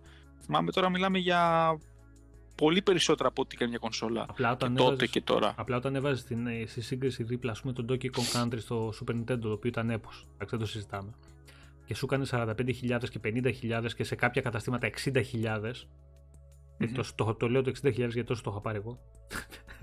Δυστυχώς. Εντάξει, τώρα ε, μιλάς για κάτι φαινομενικό έτσι. Ήταν ναι, το top. Ναι, αλλά και το βάζεις δίπλα σε σύγκριση όμως. Ε, μιλάω για το, για το κουτί του και για την παραγωγή που έχει γίνει για το, για το retail. Τη retail έκδοση φυσικά. Με κάποια PC games, παιδιά, που τα κουτιά του ήταν, είχαν άπειρο περιεχόμενο μέσα. Και, έλεγε, και, ναι, ναι. έγινες 10-15 χιλιάρικα τότε. Και έλεγες ρε γάμο το γιατί; Εγώ θα θυμίσω, αν δεν ξέρω το έχετε πιάσει εσείς, την πρώτη έκδοση του Mortal Kombat 2 που είχα, που ήταν παιδιά σε δισκέτες φλόπι με ολόκληρο βιβλιαράκι με τους χαρακτήρες και για να κάνεις την εγκατάσταση και να παίξεις κάθε φορά το anti-piracy mode που είχες σου έλεγε κάποια στιγμή μία φράση. Σελίδα 32, παράγραφος 3, λέξη 4 και άνοιγες το βιβλιαράκι από το store και πρέπει να πληκτρολογήσεις στο PC αυτό το πραγματάκι. Και είχε βγει ναι, patch τότε το οποίο το έδινε τώρα πιο περιοδικό σε δισκέτα κάτι 100 KB και ήταν απίστευτο να εγκαταστήσει τότε patch. Αλλά πολύ παλιά μιλάμε, έτσι. Ε, τις εποχές Τότε ήταν τα... κάτι PC Master, εποχές... κάτι PC User, κάτι τέτοια που τα Νομίζω το Pixel το είχε, παιδιά. Σας πω Μπορεί να ήταν και το Pixel. Δυστυχώς, παιδιά, μιλάμε όμως για εποχές που δεν θα γυρίσουν και τις εποχές που η πλειοψηφία των παιχνιδιών κυκλοφορούσε αψεγάδιαστη. Πλειοψηφία. Όχι δεν υπήρχαν, ναι, προ... δεν υπήρχαν προβλήματα. Όχι δεν υπήρχαν προβλήματα, εννοείται ότι υπήρχαν, αλλά απλά δεν υπήρχε παιχνίδι. Μάλλον υπήρχαν γιατί έχω πέσει και σε τέτοιο ε, ήταν πολύ ελάχιστα τα παιχνίδια τα οποία δεν θα μπορούσες να τα τερματίσεις ε, λόγω των προβλημάτων που είχαν. Εγώ θα θυμίσω μια σχετικά πρόσφατη εποχή, όχι, όχι τόσο 90s, όταν είχε βγει το πρώτο Baldur's Gate. Το, το Baldur's Gate το 1 σε PC, νομίζω πότε ήταν 2000, που είχε τα 7 CD, όποιος το είχε. Αυτό, παιδιά, υπήρχε, αν θυμάμαι καλά, όταν άλλαζες στο τρίτο CD ένα τεράστιο bug στην πρώτη έκδοση ήταν πολύ early τα βήματα στο ίντερνετ και θυμάμαι ακόμα μέχρι σήμερα ότι μου είχε βγει ο πάτος για να μπορέσω να βρω τα 70 MB να κατεβάσω του patch που διόρθωνε το πρόβλημα. Τότε ήταν unplayable. Έτσι και έφτανε στο τρίτο CD με τα κόλλαγες. Εντάξει, εκεί ήταν, από, από, εκεί ήταν οι αρχές είχαν ξεκινήσει με τα πατσάκια. Εντάξει, ναι. όταν ξεκινήσανε η δυνατότητα στους developers, δόθηκε η δυνατότητα μάλλον να κυκλοφορούν μια διορθωτική έκδοση παιχνιδιού ε, αρχίσαμε να βλέπουμε όλο και περισσότερα μισοτηλιωμένα παιχνίδια. Όταν ο άλλος είχε πίσω την καβάτζα ότι όπα και να βρει κάποιος λάθος θα το διορθώσουμε, έχει μαξιλαράκι ασφαλεία. Σου λέει όπα και να σκάσει κάτι, έχουμε περιθώριο. Ε, Δυστυχώς αυτά βλέπουμε σήμερα. Τέλος πάντων. Αυτό πάντως που είπε ο Άκης που πήγαινε στην τάδε σελίδα και τα λοιπά και βάλε αυτό το κωδικό, ξέρετε που άλλο το θυμάμαι να το είχαμε δει; Εποχές PlayStation 1 στο Metal Gear που σου έλεγε, ναι, που σου έλεγε πήγαινε πίσω στο κουτί, δες ποιος είναι η συχνότητα που πρέπει να επικοινωνήσεις για να συνεχίσεις το παιχνίδι. Αυτό παιδιά ήταν από τα πρώτα αντιπάιραση συστήματα και αν θυμάμαι καλά είχε μπει πρώτη φορά στα 80's στον Atari ST. Ήταν, είναι κλασικό, ήταν, το είχαν κάνει επίτηδες για να μην αντιγράφονται. Γιατί τότε αντέγραφες στις δισκέτες, δεν υπήρχε κάτι άλλο και παίζανε. Ναι, ναι. Οπότε και το Monkey Island είχε κάτι ναι. παρόμοιο. Λοιπόν, να αφήσουμε το Monkey Island και τα 90s και πάμε τώρα... Και ένα άλλο καφέτσι να πούμε. Θα ξαναεπιστρέψουμε μετά στα 90s, παιδιά, από μένα. Που μου άρεσε στα Game Awards ήταν, παιδιά, το Endless Dungeon. Το οποίο υπάρχει αυτή την ώρα στο Game Pass, ειδικά για PC, δεν θυμάμαι αν είναι για κονσόλα. Σαν Dungeon of the Endless. Ένα παιχνίδι από την Sega. Ναι, ναι. Ναι, στην ουσία πήραν το Dungeon of the Endless και το αναβάθμισαν. Γι' αυτό όλο κάτι μου θυμίζει. Ναι, με μπέρδεψε με τις ονομασίες. Ένα πολύ ωραίο στυλ έτσι Tower Defense, λίγο roguelike μαζί. Παιδιά είναι πολύ έξυπνο παιχνίδι από την Amplitude, πώς τη λένε τέλος πάντων, και τη Sega. Δοκιμάστε το όσοι έχετε Δείτε το αν είναι και στην κονσόλα, δεν θυμάμαι, αλλά στο Game Pass PC είναι σίγουρα. Το, το παίζω εγώ δηλαδή. Λοιπόν, πάμε τώρα στα όχι στα 90s. Πάμε λίγο μετά γιατί το 2000 κυκλοφόρησε το, ε, το πρώτο Έχει πολλές απορίες ο κόσμος νομίζω. Δηλαδή, Τι απορίες έχει ο κόσμος; Είναι... Τι να προλαβαίνουμε να το λέμε. Εδώ να τα λύσουμε όλα. Προχωράμε, θα τις μαζέψω σιγά σιγά γιατί έχουν στείλει πολλά πράγματα τα παιδιά στο chat. Ο Mike λέει το Indiana Jones λέει The Fate of Atlantis. 11 δισκέτες. Καλά, παιδιά δεν υπήρχε. Είχαμε ναι, τότε κάτι 7 Guest, κάτι Phantasmagoria που ήταν 7 CD, κάτι, κάτι Black Dahlia που ήταν άλλα νομίζω 6 CD. Είχε Είχε πολύ πράγμα. Είχε πολύ ε, πράγμα. Εδώ νομίζω το Prince of Persia που παίζεις σε DOS, το πρώτο Prince of Persia πρέπει να ήταν ή δύο ή τέσσερις δισκέτες. Εντάξει, τα μεγάλα, τα μεγάλα παιχνίδια τότε τα είδαμε παιδιά όταν αρχίσανε τα πρώτα μεγάλα. Γιατί τώρα δεν έχουμε το Flight Simulator. ναι, ναι, ναι, καλά τώρα. Το, το... Εσύ ξέρεις τι γίνεται. τότε αρχίσανε πάρα πολύ και αυξήθηκε τεράστια το μέγεθος και αρχίσανε πάρα να κυκλοφορούν παιχνίδια σε πάρα πολλά CD όταν, το ε, όταν βγήκε το full motion video, τα παιχνίδια με full motion video βασισμένα full motion. full motion video. Ε, εκεί αρχίσανε και ξέφευγε ο αριθμός, πήγαμε στα 5, 6, 7, 8, έχει, έγινε χαμός. Κατά τα άλλα, εντάξει, ήταν πολύ σχετικά normal. Τώρα να έχεις 10 δισκέτες είναι λογικό σε πιο μεγάλα παιχνίδια. Τώρα τα 10 CD ε, ξέφευγε. Τέλος πάντων, λοιπόν. Game Awards, μεγαλύτερη ανακοίνωση για μένα της βραδιάς και αυτή που είπα εντάξει άξιζε που έκατσα και είδα το όλο το event ασχέτως της ροής που ήταν αρκετά καλή. Perfect Dark. Από και πρώτο πρώτο έτσι. Ναι, ναι ναι ναι, ναι, ξεκίνησε δυνατά η βραδιά. Ε, reboot του πολύ καλού Perfect Dark που είδαμε το 2000 στο Nintendo 64 από την Rare παρακαλώ ε, πρωταγωνίστρια και σε αυτό ξανά το remake η Joanna Dark. Προφανώς μιλάμε για κάτι τελείως διαφορετικό από ό,τι έχουμε δει στα Perfect Dark μέχρι σήμερα. Ε, κατά πάσα πιθανότητα μιλάμε για third person παιχνίδι. Όχι για first person που ήταν τα κατά βάση τα δύο πρώτα και το Zero Πάνω και το... νομίζω ο Μιχάλης είχε βρει κάτι εσωτερικές πληροφορίες για ότι θα είναι first person με κάποιες περίεργες κάμερες. Δεν το έχω δει τώρα γραμμένο, αλλά σου λέω ότι και λένε, πολλοί, πολλοί λένε ότι θα είναι first person η οποία θα έχει κάμερες από drone, από, από κάμερες εξωτερικές και, και, και. Άλλοι λένε ότι θα είναι third person δεν τα έχω δει τώρα γραμμένα εγώ για να στα πω. Άλλοι λένε ότι θα είναι third person παιχνίδι βασισμένο σε, το οποίο θα έχει και κάμερες και first person και στοιχεία και, και, και αποστολές. Ε, πιστεύω ότι σχετικά σύντομα θα μάθουμε περισσότερες λεπτομέρειες. Ε, αυτό που αρχικά μου έκανε μια πάρα πολύ καλή εντύπωση είναι το καταπληκτικό τρέιλερ που φτιάξανε γιατί πλέον όπως CGI men, αλλά δεν έχει να κάνει όταν το φτιάχνεις, πλέον όταν φτιάχνεις έτσι. CGI το εντυπωσιακό με αυτή την ποιότητα, με αυτή τη σύνδεση γεγονότων, μουσικής που τελειώνει και σε κάνει να λες φέρτε μου το παιχνίδι τώρα να παίξω χωρίς να ξέρεις την ουσία θα παίξεις. Ε, έτσι ξεκινάει μια επιτυχημένη συνταγή. Είναι πολύ καλή αρχή για το στούντιο το οποίο έχει μαζέψει ε, κορυφαίους developers μέσα και πιστεύω ότι είναι το στούντιο που θα δώσει καταπληκτικά παιχνίδια στο Xbox. γιατί αυτό, το θέλουν γιατί αυτό είναι το πρώτο. Και τα λοιπά, κινηματογραφικό. Έτσι λέγανε οι developers θέλουν να το κάνουν. Ε, έχουν, Ένα στοιχείο που λείπει από το library των exclusive του Xbox. Κατά διαστήματα, κατά διαστήματα τι γίνεται; Έχουν δώσει ε, αρκετές πληροφορίες οι οποίες είναι τόσο πολύπλοκες και τόσο όχι διφορούμενες ε, που αν τις ενώσεις βγάζουν ένα τόσο πολύπλοκο αποτέλεσμα που πραγματικά δεν ξέρω ε, πώς θα είναι το συγκεκριμένο παιχνίδι. Σίγουρα θα είναι κάτι εντυπωσιακό. Γι' αυτό είμαι 100% σίγουρος stealth στοιχεία θα έχει, ε, spy στοιχεία θα έχει οπωσδήποτε γιατί αυτή ήταν και η ουσία των, ε, ναι, παιχνιδιών. Ε, third person εγώ πιστεύω ότι θα είναι γιατί ξέρουν όλοι πλέον ότι ένα third person παιχνίδι είναι πιο εντυπωσιακό για τον κόσμο ναι, που βλέπει το χαρακτήρα. Νομίζω οι developer είπαν ότι θα είναι προοπτικής πρώτου προσώπου. Δεν είπαν ποτέ επίσημα, δεν είπαν ποτέ επίσημα θα είναι πρώτου προσώπου. Εγώ τουλάχιστον δεν το έχω ακούσει. Αν το είπανε κάπου. Εγώ δεν το έχω δει γραμμένο, Βασίλη. Σου λέω και εγώ ότι, ότι θυμάμαι να μου είχε πει ο Μιχάλης δηλαδή. Αλλά δεν το διασταύρωσες, λέω να το καταλάβω, να το εμπεδώσω. Εγώ έτσι κατάλαβα ότι θα είναι από το Dev Diary που βγάλανε μετά. Ναι. Το ξανακούσουμε, ναι, μία ναι. να είμαστε σίγουροι 100%. Πάντως έτσι Αν και 100% πάλι δεν μπορούμε να είμαστε.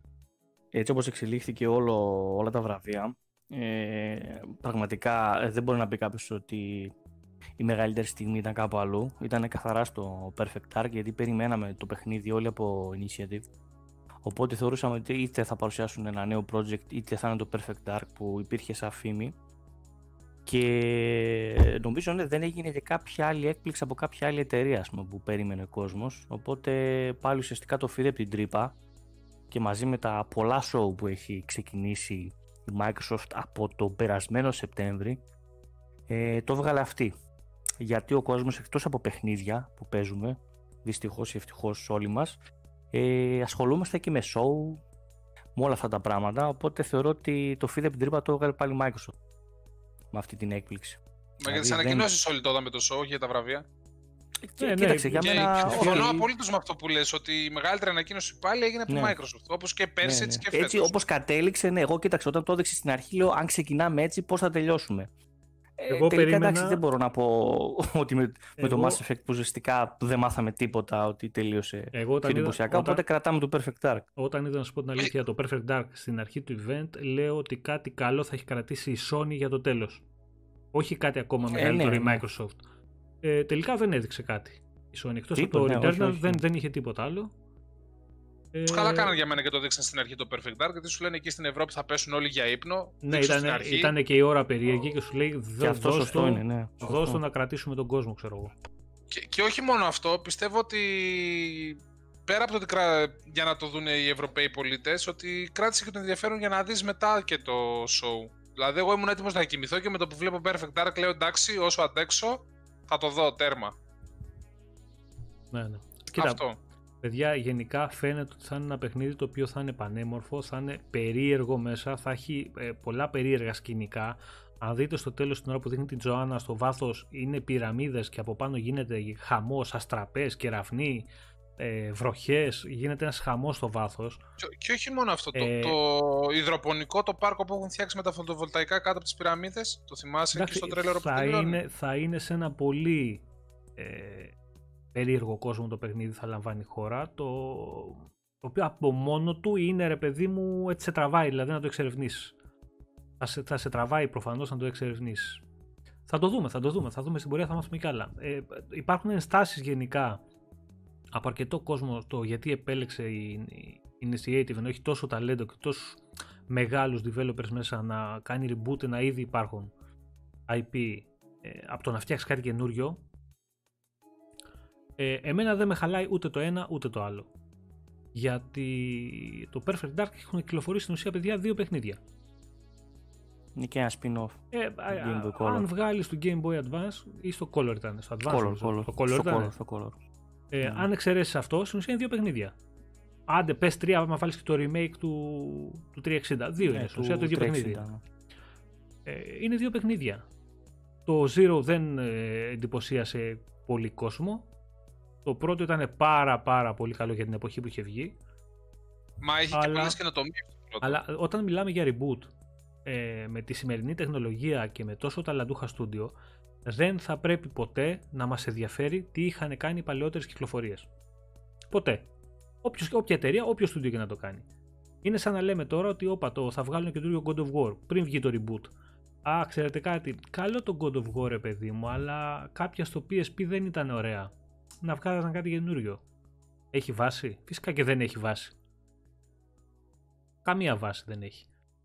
Θα πάρουν ένα παιχνίδι από το μηδέν με τη φιλοσοφία του παιχνιδιού τους πρωταγωνιστές και ένα story το οποίο φυσικά θα το αναπτύξουν και θα το κάνουν σε έναν πανέμορφο κόσμο με τα τωρινά εργαλεία, την τωρινή τεχνολογία και με το ταλέντο που διαθέτει το συγκεκριμένο στούντιο που είναι απίστευτο με τον κόσμο που έχει βάλει εκεί μέσα. Εντάξει, πολύ ε, πιθανόν ε, και αυτοί που τα λένε αυτά να μην είχαν παίξει και το αρχικό Perfect Dark. Ε, γιατί πήγαινε γύρω στα 2-3 εκατομμύρια οι αρχικές πωλήσεις. Οπότε Ρε, πιθανόν να είναι λίγο επιφυλακτική. Ξέρεις τι γίνεται τώρα, ξέρεις πώ. IP. Άκου, άκου, λίγο πώς πάει η δουλειά. Ε, Λέει άλλος, Α, Perfect Dark. Για κάτσε να δω τι ήταν το Perfect Dark που δεν το ξέρει, μπορεί να μην το έχει παίξει ποτέ. Βάζει, βλέπει τώρα παιχνίδι Perfect Dark του 360 ή του, ή του Nintendo 64. Και σου λέει, Α, αυτό θα είναι. Ε, εντάξει. Καλύτερα να φτιάχνει κάτι Κοίταξε, άλλο. Το μόνο σίγουρο είναι ότι το παιχνίδι αυτό θα είναι άψογο, έτσι. Το λέει και το όνομά του Perfect, άψο, ρε φίλε, γιατί μη ναι, ναι. φοβάστε. Ρε. Άψογο πλέον εγώ δεν περιμένω από κανέναν τίποτα. Εγώ θέλω να έχει ένα πολύ καλό setting, να έχει πέσει δουλειά, να είναι και, και, και να προβλη, μικροπροβληματάκια να υπάρχουν. Οκ, okay, ε, μέχρι κάποιο βαθμό είναι αποδεκτά. Δεν υπάρχει παιχνίδι να κυκλοφορήσει τέλειο. Ποτέ, ούτε πρόκειται να κυκλοφορήσει. Αλλά τουλάχιστον να είναι σε αποδεκτό βαθμό. Θες να κάνω ένα repeat history τώρα; Γιάννη, το είχαμε πει για το Perfect Dark. Ε, από πέρσι το είχαμε πει ότι που κυκλοφορούσαν, που υποτίθεται inside info ότι είναι αυτό το, το παιχνίδι που δουλεύουν. Και πιστεύω ότι ξεκινήσανε κόστα σε αυτό το, παιδιά, σε αυτό το IP γιατί μέχρι να, να στηθεί το στούντιο και μέχρι να ξεκινήσει το στούντιο να βρει την ταυτότητά του, θέλανε σίγουρα κάποιο παιχνίδι έτοιμο, το οποίο είχε και μια μεγάλη ιστορία πίσω του, να το πιάσουν και να το ξαναζωντανέψουν. Δηλαδή ήταν και, ο, και η εύκολη λύση κατά κάποιο τρόπο αυτή. Παίρνουμε ποιο παιχνίδι έχει μείνει χρόνια πίσω; Ε, σεβάστηκε και το IP. Δηλαδή το έδωσε αυτή τη στιγμή στο πιο ναι, φιλόδοξο ναι, ναι. της ε, στούντιο. Το λέω αυτό γιατί είναι άλλο παιχνίδι της Rare. Ε, δεν λέω ότι δεν το σεβάστηκε, αλλά τέλος πάντων το, το συμπεριφέρθηκε λίγο σαν filler του Game Pass. Το έδωσε σε ένα σαν side project σε μια άλλη εταιρεία. Βγάλανε ένα καλό αποτέλεσμα. Ε, όλο αυτό μέχρι εκεί. Το Perfect Dark δεν το συμπεριφέρθηκε έτσι. Το έδωσε αυτή τη στιγμή στην, ε, στην ομάδα που έχει τρομερή εμπειρία που έχει γίνει λόγος για 4 ε, over AAA studio κτλ. Ναι, Quadra A. Ε, Πάντως κύριε το υπάρχει και σεβασμός. Συγχαρητήρια στην Initiative, έτσι. Ναι, εντάξει, η Rare είναι, στο IP είναι ο άγνωστος συγγενής. Εντάξει, αυτοί που μιλάνε στη Rare τώρα είναι Μιλάνε σαν IP έτσι κι αλλιώς. Δεν έχουν μείνει ναι. άτομα που ναι, εργάστηκαν. Δεν, δεν νομίζω ότι υπήρχε κανείς από, το Perfect, από το Perfect Dark, ειδικά το πρώτο, να υπάρχει αυτή τη στιγμή στη Rare. Δεν ξέρω αν υπάρχει ναι. κανείς. Ε, αλλά δεν έχει να κάνει κιόλας, παιδιά. Εντάξει, σαν στούντιο είναι και δεν θα μπορούσε να κάνει και διαφορετικά. Έτσι, βραβεύτηκαν όταν έχει βραβευτεί το πρώτο Perfect Dark, είχαν φύγει, είχαν φτιάξει το δικό τους ε, στούντιο της Radical, βραβευόντουσαν μετά με τα βραβεία ε, της British Academy, τα BAFTA και αυτοί ήταν κάτω στις καρέκλες, χειροκροτούσαν και ουσιαστικά λέει: Εμείς το έχουμε κάνει το παιχνίδι. Δηλαδή είναι, είναι μεγάλη ιστορία του Perfect Dark. Λοιπόν, Κώστα, μιας και, και, και, είπαμε τα πιο πολλά πούμε, για το καινούργιο το παιχνίδι, από ό,τι ναι. ξέρουμε βασικά, πάμε λίγο και στην ιστορία έτσι, λίγο να πεις και εσύ δύο θεματάκια, γιατί είναι από τα αγαπημένα σου παιχνίδια αυτά. Ναι, ναι, ναι. Έτσι όπως έγινε, είναι από τα πιο πολυπεγμένα μου παιχνίδια από όσο ήμουν τουλάχιστον μικρός και θα προσπαθήσω λίγο να μεταφέρω στον κόσμο. Ε, θα πούμε πολλά πράγματα για το πρώτο ε, πολύ λίγα για τη συνέχεια για να καταλήξουμε στο σημερινό reboot που μας ενδιαφέρει έτσι. Απλά αυτά που θα πω για το πρώτο ε, θα προσπαθήσω να το κάνω λίγο ενδιαφέρον γιατί ο κόσμος αυτό που είπε, αν βάλει να δει ένα βίντεο ή να το παίξει ή να διαβάσει ένα Wikipedia ε, δεν θα καταλάβει πολλά πράγματα του τι συνέβη πραγματικά Λοιπόν, το Perfect Dark ξεκίνησε σαν πνευματικός διάδοχος του GoldenEye που έχει κυκλοφορήσει για το Nintendo 64 από το 97-98 σαν project ε, και συνέχεια έπαιρνε αναβολές μέχρι να κυκλοφορήσει. Το θυμόμαστε τότε πιτσιρικάδες σε περιοδικά να βλέπουμε μία και δύο εικόνες και μας το παρουσιάζαν όλοι ως τότε σαν το next big thing. Και πράγματι αυτό ήταν, ήταν, ας πούμε, ήταν από τα παιχνίδια με τα πιο πολλά ε, covers, εξώφυλλα κτλ. Ε, ακουγόντουσαν, γινόταν εντόρος, ε, έχει εμφανιστεί ακόμα και η έκφραση ray tracing πριν κυκλοφορήσει το αρχικό Perfect Dark. Δηλαδή το 1999 υπήρχε βίντεο που μας λέγαν ψέματα ότι θα έχει Ray Tracing. Λέξεις τώρα ανήκουστες έτσι, προφανώς και δεν θα είχε Ray Tracing. Ε, το... Αυτό που πρέπει να μείνουμε στο αρχικό Perfect Dark ήταν ότι είναι ένα από τα πιο μεγαλεπίβολα παιχνίδια στην ε, ιστορία των video games και δεν έχει πάρει την αναγνώριση ας πούμε, που θα μπορούσε να πάρει. Εδώ λίγο θέλω να σταθώ γιατί πολλοί κόσμος δεν το γνωρίζει αυτό. Ε, ας πούμε πολύ περισσότεροι γνωρίζουν την συμβολή του GoldenEye και του Halo στα third person. Αλλά στην πραγματικότητα και το Perfect Dark ε, έχει βάλει και αυτό πολύ μεγάλο λιθαράκι θα έλεγα εγώ. Έτσι το θυμάμαι τότε τελικά φτάνει γύρω στο 2000 να το αγοράζουμε γιατί η κονσόλα του Nintendo 64 Στράτο είσαι τρελός ε, θυμίζει λίγο Cyberpunk η φάση ότι προφανώς και η έκδοση που πήραμε έτσι δεν ε, μπορούσε να τρέξει τόσο καλά σε ένα μηχάνημα σαν το Nintendo 64. Ε, ωστόσο, τι έκανε τότε και, και μένουμε σε αυτό το αρχικό παιχνίδι. Ήταν ένα τεράστιο project ε, με πάρα πολύ μεγάλες ιδέες, με motion capture μέσα και τα σχετικά. Ε, βέβαια δεν είχε περάσει ακόμα lip sync και τέτοιες ομιλίες. Ε, είχε εφαρμο... Ήθελαν να εφαρμόσουν ακόμα και η ιδέα του τύπου να βάζεις ε, περίφερα κάτω από το χειριστήριο για να βγάζεις την φωτογραφία σου και να μπορείς να πυροβολάς τον εαυτό σου και τους φίλους σου μέσα στο παιχνίδι. Ε, ήταν έτοιμο προς χρήση σαν ιδέα, το δουλεύανε, είχε τεσταριστεί και γίνανε μετά στην Αμερική τα ε, shooting στα σχολεία και αναγκαστήκαν να το αφαιρέσουν αυτό από την ε, τελική έκδοση. Και τελικά κυκλοφόρησε το παιχνίδι. Ε, είπαμε έτσι, ήταν ένα παιχνίδι ε, που είχε ένα single player campaign, 17 ε, διαφορετικές πίστες και κάτι μυστικές. Ε, σε πήγαινε από τοποθεσία σε τοποθεσία ίσα ίσα για να κάνεις ένα ταξίδι γραφικών. Αυτό παρουσιάζαν έτσι, πολλά πολύγωνα, τα animation, πώς κάνει τώρα π.χ. Naughty Dog με τα Uncharted που σε πηγαίνει πέρα δόθε για να δείξει τι έχει φτιάξει. Αυτό ουσιαστικά κάναν και τότε στη Rare.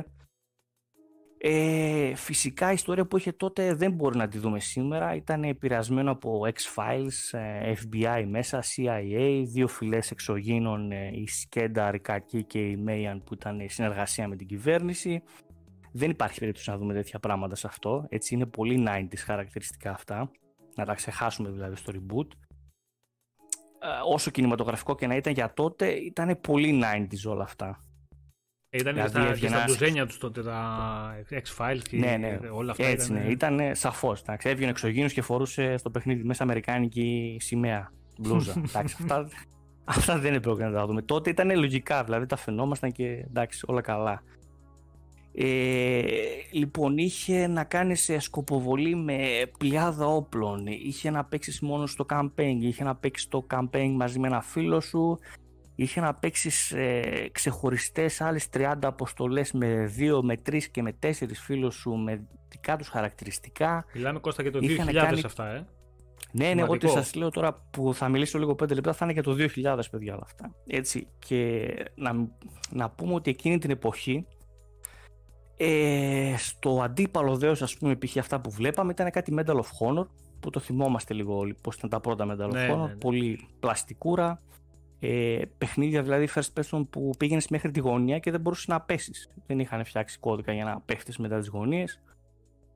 Ε, και στο Perfect Dark προσπαθούσαν να κάνουν τόσα μα τόσα πολλά πράγματα. Έτσι δεν υπήρχε ακόμα jump σε εκείνα τα shootings ε, και στον υπολογιστή ότι υπήρχε ε, μπορούσε να κάνει πολύ δυνατά κάποιο άλλο παιχνίδι στον υπολογιστή πράγματα αλλά δεν έκανε τόσα πολλά πράγματα ταυτόχρονα. Δηλαδή μπορούσαμε να δούμε ένα πολύ καλό single player παιχνίδι που δεν θα έχει multiplayer. Ή ένα πολύ δυνατό multiplayer παιχνίδι στον υπολογιστή αλλά δεν θα είχε campaign. Το Perfect Dark βαρούσε τα πάντα μαζί. Και λοιπόν έλεγα για το counter operative. Ένα άλλο mode στο οποίο εσύ έπαιζες κανονικά το campaign και ο φίλος σου ε, έπαιρνε κάθε φορά τον επόμενο NPC που συναντούσες για να σκοτώσεις. Και κάθε φορά που το σκότωνες αυτός έβγαινε μετά ε, σε, επόμενη, ε, σε επόμενο σημείο. Ε, λοιπόν, θυμάμαι, στα... Κώστα, θυμάμαι που αν έπαιρνε τον αντίπαλο NPC είχε και το suicide pillar, το χάπι αυτοκτονίας. Ναι, ακριβώς, ακριβώς. Δηλαδή, αν ήσουν σε πολύ τραγικό σημείο και δεν μπορούσε να φτάσεις, έπαιρνες το suicide pill για να, για να πας πιο κοντά στον. Ε, ε, πώς το λένε, στο χαρακτήρα.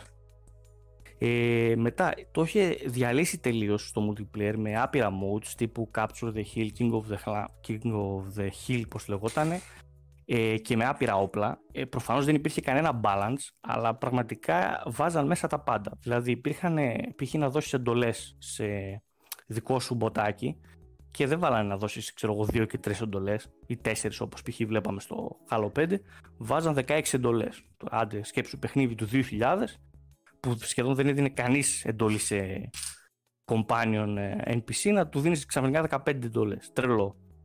Καλησπέρα, και υπήρχαν τα μποτάκια επίσης που θυμάμαι πολύ έντονα, που ακόμα και στην έκδοση του 360 που βγήκε μετά σαν remake δεν υπάρχουν όλα. Που αλλάζουν όλα τα δεδομένα. Δηλαδή μπορούσες να παίξεις ένα multiplayer με 4 φίλους σου και να βάλεις ε, άλλα 10 μποτάκια περίπου. Τα οποία όλα θα είχαν τη δική τους συμπεριφορά. Δηλαδή υπήρχε μποτάκι που θα ερχόταν μόνο για να σου κλέψει τα όπλα. Ο Peace Sim έτσι λεγόταν. Ο, το μποτάκι που θα χρησιμοποιούσε μόνο ε, πολύ βαριά όπλα. Δηλαδή μόνο ε, grenade launcher και τα σχετικά. Ε, μποτάκι το οποίο έβγαινε με ασπίδα. Ας πούμε ήταν ο πιο δυνατός. Οπότε έπαιζες εσύ με όλα αυτές τις ε, παραμέτρους και μπορούσες να δημιουργήσεις ξέρω εγώ τον τέλειο χάρτη οι οποίοι χάρτες δεν ήταν 2, 3, 4 με το που κυκλοφορούσε το παιχνίδι είχε 30 multiplayer maps παρτα που τη σήμερα ημέρα ένα οποιοδήποτε παιχνίδι όχι μόνο δεν φτάνει αυτόν τον αριθμό αλλά μπορεί να χρειαστεί και 3 paid DLC για να στα βάλει ναι ναι ναι ε, μπορώ να μιλήσω για καινοτομίες σε όπλα, το πώς κάναν το loading, ε, όπλα που πυροβολούσαν μέσα από τείχους, τηλεκατευθυνόμενες τουρκέτες που πήγαινες εσύ σαν πρώτου προσώπου. Ε, και ένα σωρό άλλα πράγματα γιατί ήταν πολλές οι καινοτομίες και στα όπλα. Ε, απλά αυτό πρέπει να καταλάβει ο κόσμος ότι ήταν ένα υπερβολικά φιλόδοξο project που σε πολλά πράγματα το καταφερε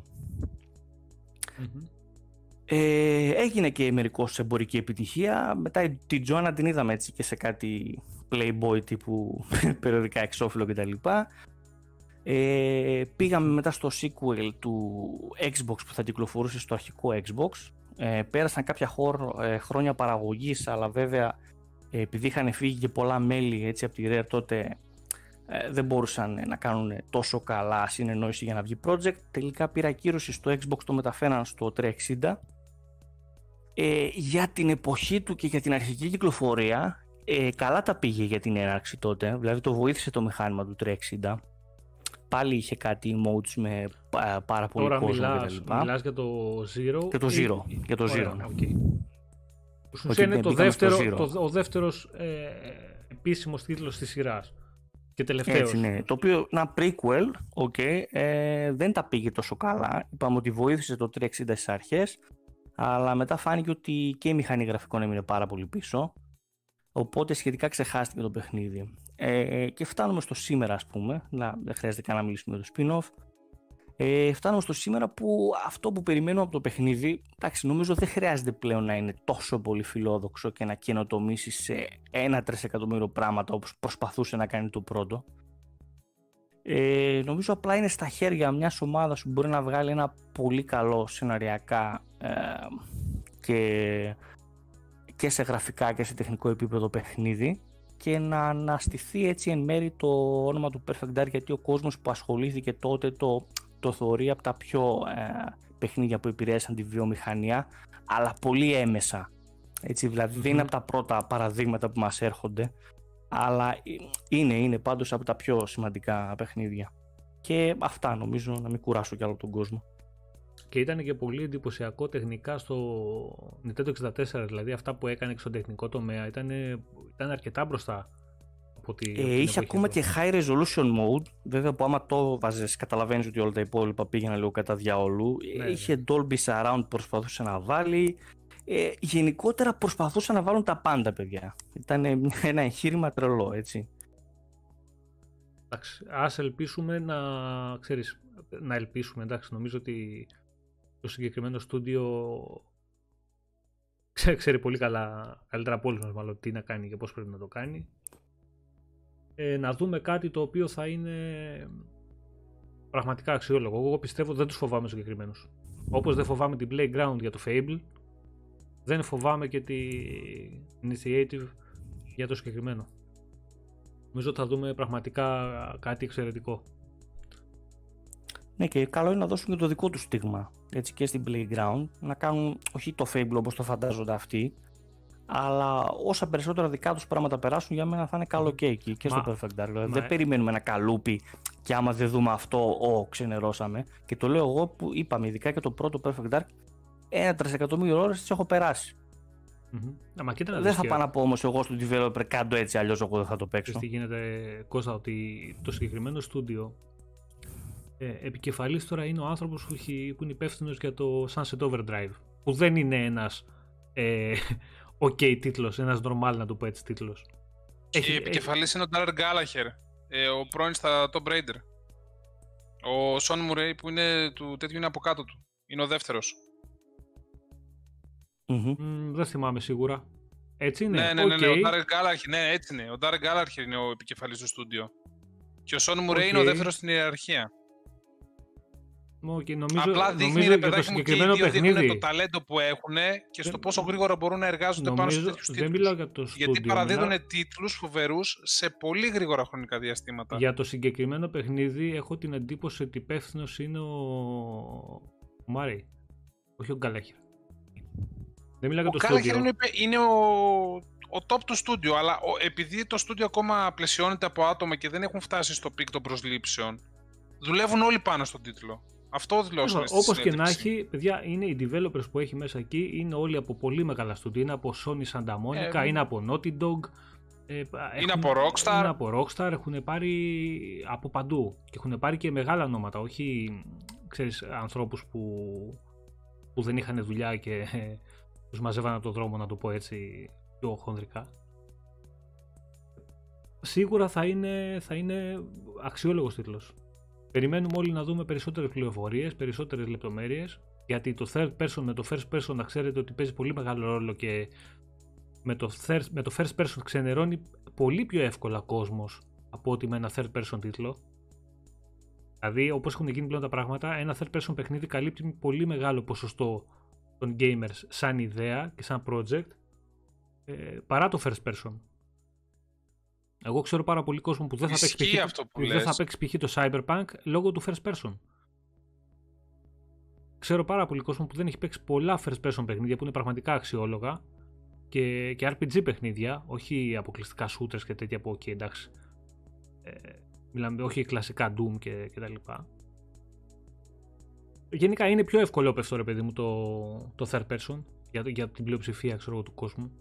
Θα δούμε, θα δούμε, θα παίξουν όλα ρόλο και δεν νομίζω ότι είναι χαζή και αυτοί να μην δουν τι ζητάει ο κόσμος και το, το τι θέλει να κάνει ξέρω εγώ, η Microsoft γιατί είναι γνωστό ότι πάρα πολλοί είναι αυτοί που ζητάνε ότι ένα third person παιχνίδι, cinematic παιχνίδι με, που να μπορεί να κοντράρει τους τίτλους αυτού του είδους της Sony. Δεν λέω ότι θα το κάνει για αυτό το λόγο, για να κοντραριστεί ή να αποδείξει ότι μπορεί να βγάλει καλύτερα τέτοιου είδους παιχνίδια, αλλά είναι παιχνίδια που ο κόσμος γουστάρει και που θα τραβήξουν και πάρα πολύ κόσμο και που θα βάλουν στο τρυπάκι κόσμο που έχει αγοράσει PlayStation consoles ή που θέλει τέτοιου είδους παιχνίδια να πάρει και το Xbox ώστε να το παίξει και, και εκεί το, το ανάλογο παιχνίδι. Εγώ πιστεύω θα δούμε και θα είναι day one στο Game Pass, έτσι. Σε αντίθεση, και θα ναι. είναι day one στο Game Pass. Σε αντίθεση, Βασίλη, με αυτά που λένε πολλοί ότι όποιος θέλει κινηματογραφικά παιχνίδια και, και, και, και να πάει να πάρει PlayStation γιατί η Microsoft ακολουθεί άλλο μονοπάτι, εγώ πιστεύω ότι θα δούμε αρκετά τέτοια παιχνίδια στο μέλλον από τη Microsoft. Ε, θα το ανατυπώσω λίγο και θα πω θα δούμε αρκετά και τέτοια παιχνίδια. Ναι, όχι, δεν λέω ότι θα είναι μόνο αυτά. Θα δούμε αρκετά τέτοιου είδους παιχνίδια. Τα παιχνίδια που θα έρθουν στο μέλλον είναι πάρα πολλά. Ξέρεις ποια, ποια είναι η διαφορά στο, στο πρώτο προσώπου παιχνίδι, γιατί όταν ο κόσμος είναι πάρα πολύ όμορφος, η οπτική πρώτου προσώπου δίνει περισσότερο immersion στον κόσμο. Θα μπορούσε να βάλεις δύο οπτικές, αυτό... μπορείς να βάλεις δύο κάμερες ή απ' έξω ή από μέσα, όπως να θέλει να παίξει. Μα αυτό λέγανε ότι αυτό, αυτό είναι πολύ δύσκολο. Η κάμερα είναι δύο κάμερες στο development είναι ναι. πολύ δύσκολο. Ε, π.χ. το... πες το...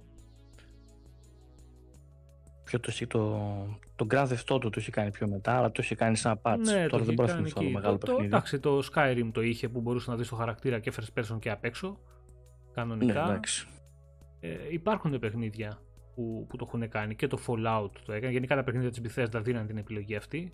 Ναι, σωστά, άμπρα, ότι το Fallout ήταν καλό παράδειγμα. Ε, αλλά ότι είναι πιο δύσκολο είναι πιο δύσκολο. Ναι. Γενικότερα ο κόσμος θέλει και την επιλογή αυτή και θέλει και την επιλογή παιδιά αυτή γιατί όταν σου δίνει ένα RPG παιχνίδι τη δυνατότητα και τόσες πολλές δυνατότητες παραμετροποίησης του χαρακτήρα ε, είναι λίγο κουλό να μην μπορείς να τον δεις να πρέπει να μπεις στο inventory για να δεις τα ρούχα που φοράς. Καλά, όχι στο, στο Cyberpunk θα ήθελες να το βλέπεις και πολύ το χαρακτήρα απ' έξω. Αλλά τέλος πάντων. Νομίζω ότι στο Cyberpunk είναι πολύ όμορφος ο κόσμος για να σε νοιάζουν τα ρούχα που φοράς. Όταν έχει φορτωθεί. Είναι πιο ωραίο να βλέπεις τον κόσμο γύρω-γύρω. Τώρα, λοιπόν, έλα, πάμε, ναι. πάμε Εκτός όταν έχεις γυμνό, ρε φίλε, και κυκλοφορεί με, τη, με το παλαμάρι απ' έξω, ξέρω εγώ. Λοιπόν, Μαλαπέρδα, πες. Λοιπόν, καθίστε λίγο τώρα γιατί δεν είπαμε, περιμένετε, δεν είπαμε και τα παιχνίδια που ανακοινωθήκαν του Game Pass. είναι... Περίμενε, ε, πάμε λίγο πίσω στο Perfect Dark. Πάντως ε, σύντομα δεν το, δεν προβλέπεται αυτό το παιχνίδι. Δεν δηλαδή, υπάρχει το 23... Κοίτα, μέσα στο 21 θα είχαμε ημερομηνία και δεν θα είναι για το base Xbox. Έτσι, δεν θα είναι για το One. Εντάξει, δεν νομίζω. αυτό κατάλαβα. Εγώ, παιδιά, να σου πω την αλήθεια, μετά από αυτό που είδαμε το Cyberpunk, πιστεύω ότι όλα τα παιχνίδια από όλους, καλό να, να στηρίζεις το. Τις βασικές πλατφόρμες, τις παλιές κονσόλες που έχουν ε, το base Στήριξέ τε εκεί που μπορούν. Δηλαδή θα πρέπει σε μεγάλους τέτοιου είδους τίτλους να μην κυκλοφορούν στις κονσόλες αυτές τα παιχνίδια. Είναι κοροϊδία για τον κόσμο. Είναι κοροϊδία, είναι κλεψιά, τους κλέβεις τα λεφτά. Αυτό έτσι, μόνο, μόνο έτσι μπορείς να το περιγράψεις. Είναι κοροϊδία αυτό το πράγμα που γίνεται. Δηλαδή, μην το κυκλοφορήσεις και το Halo Infinite, μην βγεις στο One ποτέ. Ποτέ. Σου κάτι, εγώ λίγο διαφωνώ σε αυτό ρε πάνω. Γιατί π.χ. στο Cyberpunk τώρα έτσι, το παίρνει mm-hmm. κάποιος με τα ίδια λεφτά, στο Xbox αναφέρομαι, το παίρνεις mm-hmm. με τα ίδια λεφτά και μετά όταν πάρεις το X, το Series X, στο αναβαθμίζει. Άρα. Ναι, αλλά γιατί, να το, πάρει, γιατί, γιατί να το πάρει τώρα ρε, εσύ, ε, γιατί να πληρώσει τώρα ρε, ξέρεις τι, φτάνει στιγμές που πέσεις στα 8 FPS. Ε, καλά, τώρα αυτό είναι, δεν το συζητάμε, εντάξει, προφανώς. Κάτι τέτοιο είναι απαράδεκτο, ναι, αλλά ναι. δεν είναι πάντα τα γραφικά. Δηλαδή, ένα παιχνίδι μπορεί να έχει τόσο ωραίο gameplay που να μην έχει τα καλύτερα γραφικά. Μαζί σου δεν μιλάω με τον τεχνικό τομέα. Άμα τα γραφικά είχαν κόψει και έπαιζες π.χ. στα low του PC ή δεν ξέρω κι εγώ πόσο πιο κάτω μπορείς να πας. Μιλάμε για τρελά πράγματα στα physics, μιλάμε για τρελά πράγματα στα, στο One θα σας πω ότι κάποια στιγμή στο X, πριν το patch, σε μια σε πολύ... ποιο X? Το One X. Το Series... Το One X. Πριν το patch το χθεσινό... Σε Το Xbox στο One Cyberpunk X. λες τώρα. Στο Cyberpunk. Ναι. Πριν το patch το χθεσινό, πρέπει να είδα σκηνές οι οποίες πάνω από 10 FPS, 15 δεν ήταν.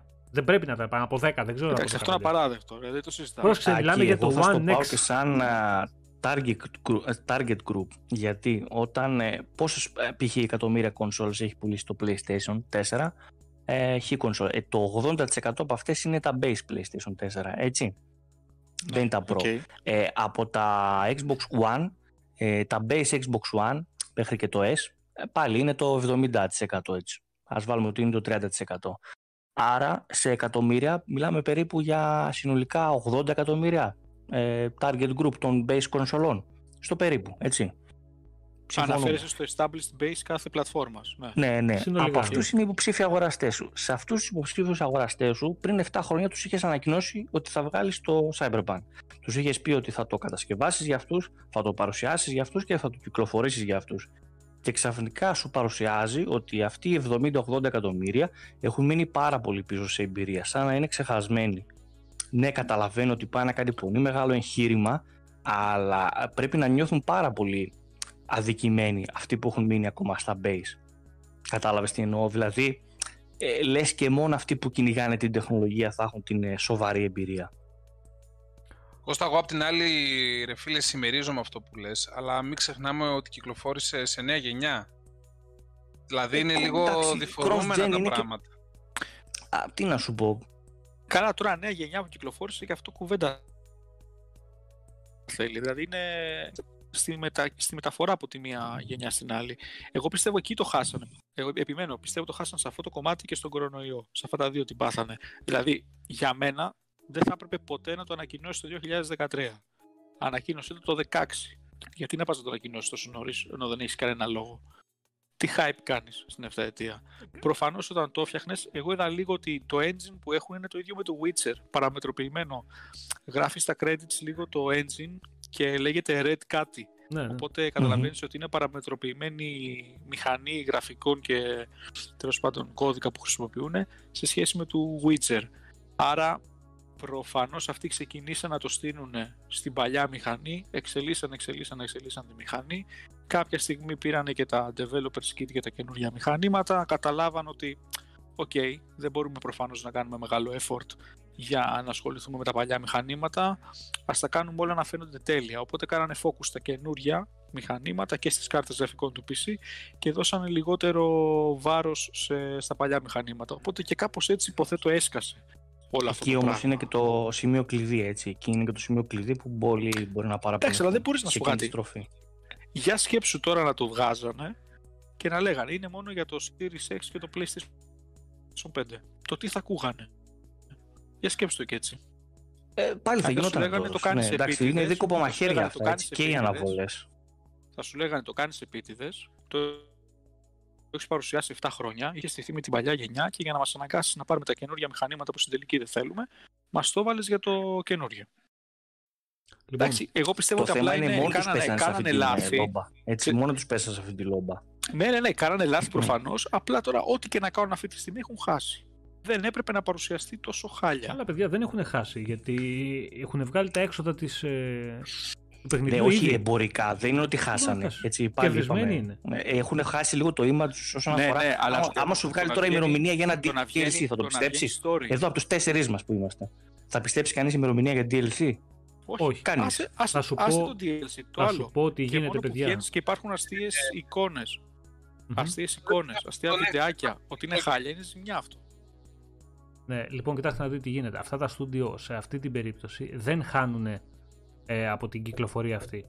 Όταν κυκλοφορούν ένα τέτοιο μεγάλο τίτλο με τόσα πολλά προβλήματα, χάνουν από το image τους και θα το πληρώσουν στην επόμενη κυκλοφορία τους. Στα, σταδιακά. Αυτό, ναι. και σταδιακά, έτσι. Όταν, αυτό, για το image μιλάμε. Στο επόμενο Cyberpunk που θα κυκλοφορήσουν δεν θα βγάλουν 8 εκατομμύρια pre-orders.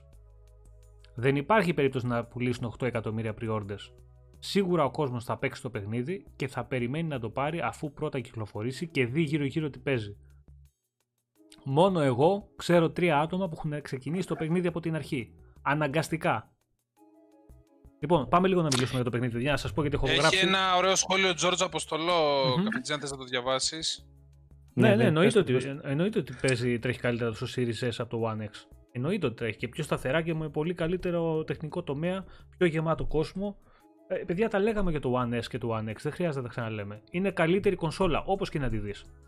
Το One S. Το Series S, συγγνώμη. Δεν το συζητάμε.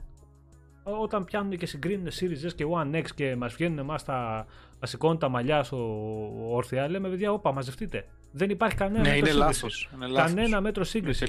Και σιγά σιγά σας έλεγα και στα προηγούμενα cast ότι όσο προχωράει η γενιά και βγαίνουν τα καινούργια παιχνίδια, θα βλέπετε τη διαφορά των κονσολών.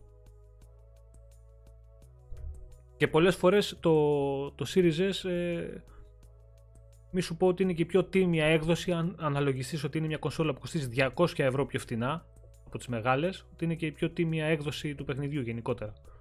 Τέλος πάντων. Λοιπόν, πάμε λίγο να μιλήσουμε ε, για το παιχνίδι. Εγώ να κάνω μια άλλη παρένθεση. Ναι. Έλα με τις παρεθέσει και εσύ, μωρέ. Το, το, το θάψαμε, ρε φίλε, το, το τεχνικό το Μα δεν έχουμε μιλήσει. Δεν έχουμε τι, μιλήσει. Τι καλό έχεις να μου πεις για το παιχνίδι. Δεν έχουμε, ε, για το παιχνίδι δεν έχουμε πει τίποτα ακόμα. Τώρα θα ξεκινήσουμε. Λοιπόν, εγώ στο παιχνίδι παιδιά έχω γράψει για την ακρίβεια 23 ε, ώρες στο ένα playthrough. Δεν το έχω τελειώσει. Γι' αυτό ότι θα πούμε έχει να κάνει με τη μέχρι τώρα εμπειρία. Ε, στο δεύτερο που έχω ξεκινήσει, που ξεκίνησε στο PC έχω ένα 3,5 ώρο που ήθελα να δω ένα διαφορετικό intro. Το ίδιο και στο One X, το οποίο έχω γύρω στις 4 ώρες εκεί. Ε, λοιπόν, αυτό που είπαμε στην Καταρχάς, αρχή. Καταρχά, πόσες ώρες είναι περίπου στο παιχνίδι για να τελειώσει κάποιος; Κοίτα, αν πας ε, καρφί για το story mode, είναι ένα 20 ώρο. Α, okay, Αν okay. θες να κάνεις όλα τα γύρω-γύρω, όλα τα γύρω-γύρω όμως, όλα τα site missions, όλα αυτά. Ε, όχι, δεν νομίζω ότι είναι τόσο πολύ. Δεν νομίζω ότι είναι Α, δεν είναι σαν το Witcher τόσο τεράστιο. Δε, είναι τεράστιο. Ε, δεν νομίζω ότι είναι όμως τόσο πολύ. Δηλαδή, ε, Mm. Μη, μη σου πω τώρα ψέματα. Εγώ πιστεύω ότι είναι ένα 40 ώρα ακόμα. Okay. Κάπου εκεί. Δεν ξέρω σίγουρα να σου πω. Τι ώρες για το πρώτο τερματισμό. Γενικά έτσι, θεωρώ. Και στον διαφορών τον ένα τερματισμό. Αλλά από Αυτό πήγα να ρωτήσω, ναι. Τι γίνεται, παιδιά, ε, στα υπόλοιπα, στα άλλα δύο paths που έχει για να ξεκινήσει το χαρακτήρα σου, γιατί τα έχω ξεκινήσει, έχω δει τα intros και από τα δύο. Από τα άλλα δύο μάλλον. Τρία, δηλαδή, τρία δεν είναι. Ναι, έχω ε, το ένα το, το main που παίζω στο Series X και τα άλλα δύο στο PC και στο One X. Δηλαδή έχω δει και τα τρία intros. Ε, Σίγουρα τα intros είναι διαφορετικά. Ξεκινάς από διαφορετικό σημείο. Δεν έχω δει αν ε, είναι τόσο διαφορετική η ιστορία στην εξέλιξή της από το ένα γιατί άλλοι λένε που έχουν παίξει πολύ περισσότερο ότι οι διαφορές είναι πάρα πολύ λίγες και άλλοι λένε ότι δεν βλέπεις τίποτα ίδιο δεν μπορώ να κρίνω το, το αν έχει διαφορά το να, ή χρειάζεται ή πρέπει να ξεκινήσει ένα καινούργιο playthrough σε άλλο path ώστε να δεις διαφορετικό κομμάτι της ιστορίας ή τελείως διαφορετικά πράγματα ή θα δεις τα ίδια με δύο-τρία ξέρεις ε, σημαντικές στιγμές οι οποίες θα αλλάξουν οι αποφάσεις ή μπορεί να μην τις δεις και να δεις κάτι διαφορετικό και να αλλάξει τελείως η εμπειρία. Δεν το ξέρω. Αν δεν κάνω λάθος, να σου κάτι και ένα από τα τρία πάθη να ξεκινήσεις, πάλι υπάρχουν εναλλακτικά τέλη και εναλλακτικές ιστορίες, έτσι. Νομίζω ότι έχουν πάει όπως το Witcher. Ε, εγώ αυτή τη στιγμή που είμαι πάνω από το 40-50% του story ε, δεν ξέρω τι ε, διαφορετικό θα είχα δει μέχρι τώρα. Ε, όμως σου λέω, μη λέω υπερβολές για αυτό το πράγμα γιατί δεν μπορούμε να είμαστε σίγουροι ε, πρέπει να τελειώσει τουλάχιστον μια φορά το παιχνίδι ε, για να μην πω δύο και μετά να μπορούμε να απαντήσουμε για αυτά τα θέματα γιατί μπορεί όντως να υπάρχουν τέτοιες διαφορές ε, οι οποίες δίνουν άλλο νόημα στην ουσία σε όλα τα playthrough. Να σου πω, από υπόθεση, πώς το βλέπεις το σενάριο. Παιδιά είναι πάρα πολύ ωραίο. Είναι πάρα πολύ ωραίο. Η υπόθεσή του, οι διάλογοι, ε, η ηθοποιία μέσα έχουν κάνει τρομερή δουλειά. Έχουν κάνει πάρα πολύ καλή δουλειά. Δηλαδή όλα τα voice over, όλη, γενικά το σενάριο είναι πάρα πολύ ωραίο. Είναι πάρα πολύ ωραίο το σενάριο. Ο τρόπος που έχει δοθεί μέσα ε, είναι εξαιρετικό. Είναι εξαιρετικό. Ε, αυτό που... Για τον Κιάνο τι έχεις να πεις; Εντάξει, είναι τελείως διαφορετικό ίσως να ξέρετε ότι η συμμετοχή του στο παιχνίδι από αυτό που περιμένουν περισσότεροι. Έχει, είναι, δεν θα πούμε τώρα εδώ τίποτα, εντάξει, μην πούμε και spoilers κτλ. Αλλά δεν είναι αυτό που περίμενα εγώ. Δηλαδή περίμενα, κάτι, διαφορετικό, ναι, περίμενα κάτι διαφορετικό και είδα κάτι άλλο. Ε, ok, okay, δεν είναι κακό, ε, αλλά δεν με ενθουσιάζει κιόλας προσωπικά. Τέλος πάντων, έξυπνη ιδέα όμως. Πολύ έξυπνη ιδέα. Λοιπόν, πάμε λίγο στα τεχνικά. Που τα θέματα του του παιχνιδιού δεν είναι τόσο στο σενάριο και σε όλο αυτό που είχε στο μυαλό της να φτιάξει η εταιρεία, γιατί κατά ένα πολύ μεγάλο βαθμό η CD Projekt το έχει καταφέρει αυτό που είχε σαν ιδέα στο μυαλό της. Ε, το θέμα είναι ότι το έχει δώσει παιδιά με πάρα πάρα πάρα πολλά τεχνικά προβλήματα που θα αργήσουν κατά την προσωπική άποψη και πάρα πολύ καιρό να διορθωθούν γιατί είναι τελείως random δεν είναι κάτι που θα πάθω εγώ και υποχρεωτικά θα το πάθεις και εσύ. Ε, εγώ έχω αναγκαστεί να φορτώσω ξέρεις, πέντε για, Σε διακόπτω, συγγνώμη, ξέρεις γιατί γίνεται αυτό, γιατί έχουν μείνει αυτά. Έχουν μείνει αυτά γιατί προφανώς όλα τα έχουν διορθώσει στο beta testing. Αυτά που λες είναι τα πιο δύσκολα bugs. Mm-hmm. Άκου να δεις τι γίνεται Κάτι τώρα. το οποίο δηλαδή επαναλαμβάνεται, το ναι, ναι, ναι. φτιάχνουν. Αυτό τώρα τι γίνεται, άκου να δεις τώρα.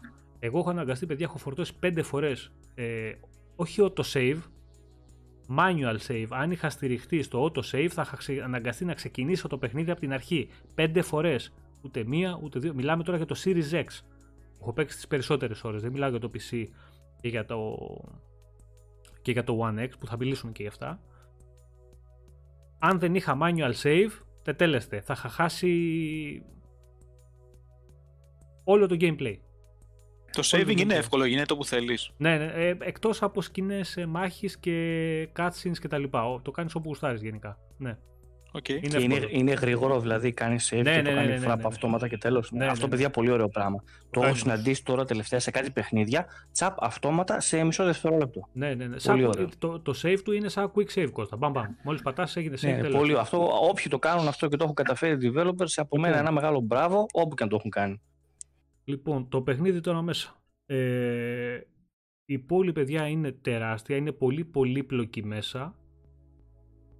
Ε, αν πας να παίξεις αποκλειστικά το story του παιχνιδιού, ε, δεν θα σου κάνει καμία απολύτως εντύπωση. Καμία απολύτως εντύπωση. για να μην πω ότι δεν θα σε τραβήξει να πας να την εξερευνήσεις κιόλας.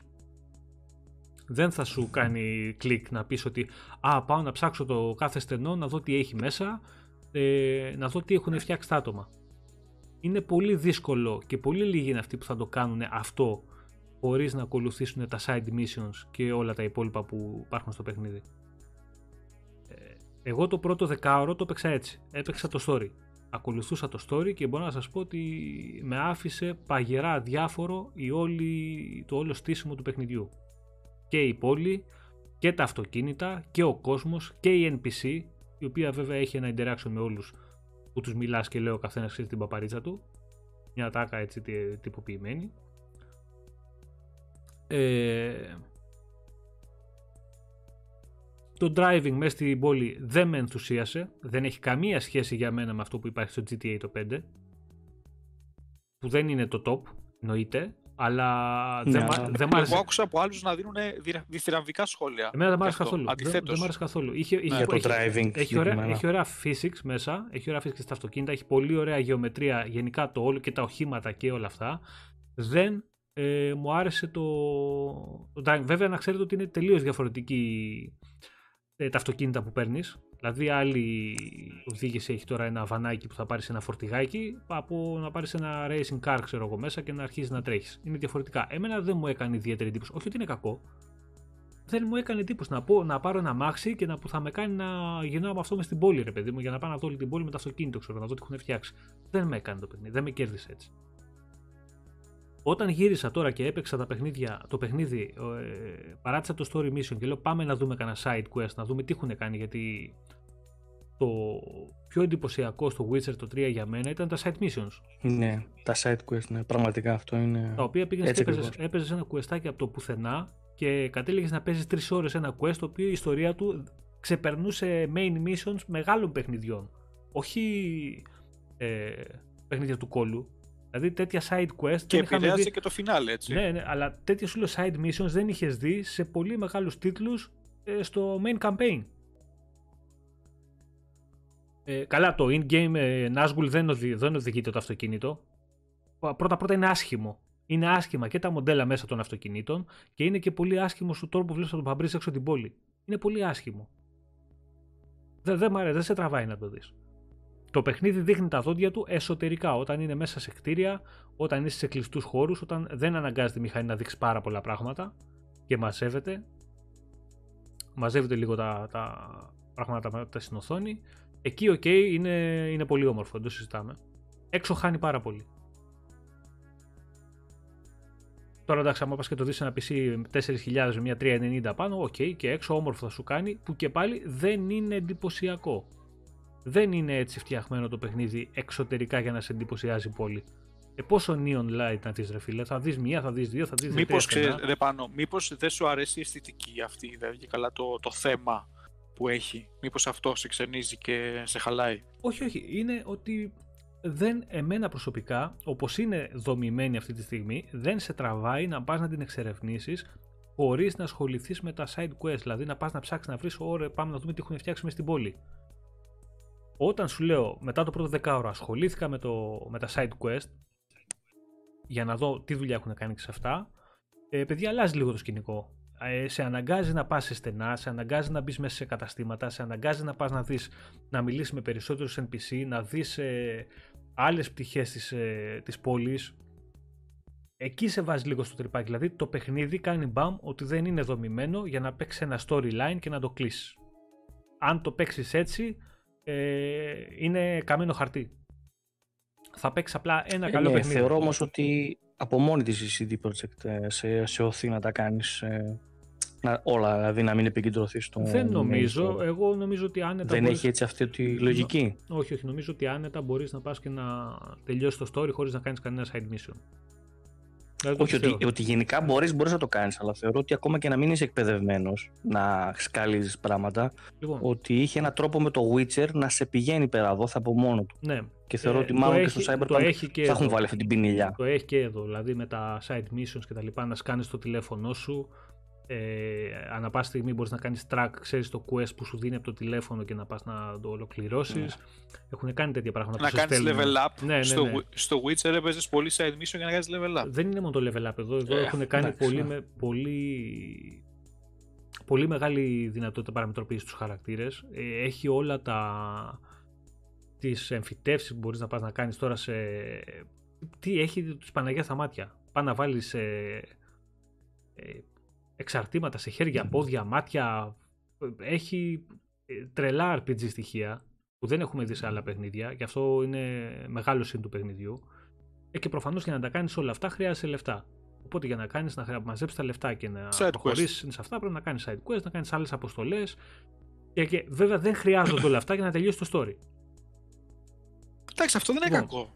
Όχι, δεν είναι κακό. Δεν είναι κακό. Αλλά εγώ, αλλά εγώ, εγώ, εγώ, παιχνίδι που έχω παίξει που Πρόσεξε τώρα τι γίνεται. Αυτό, αυτό το πιο ωραίο κομμάτι παιχνίδι που έχω παίξει που σε τράβαγε να παίξεις στα side quest, αυτό που έλεγες, το είχες στο Red Dead το 2. Που δηλαδή ξέρω, εγώ ακολουθούσες την πορεία να πας από τη μία πόλη στην άλλη και ξαφνικά άκουγες μια φωνή, έβγαινε κάποιος, φώναζε και ξεκινούσες.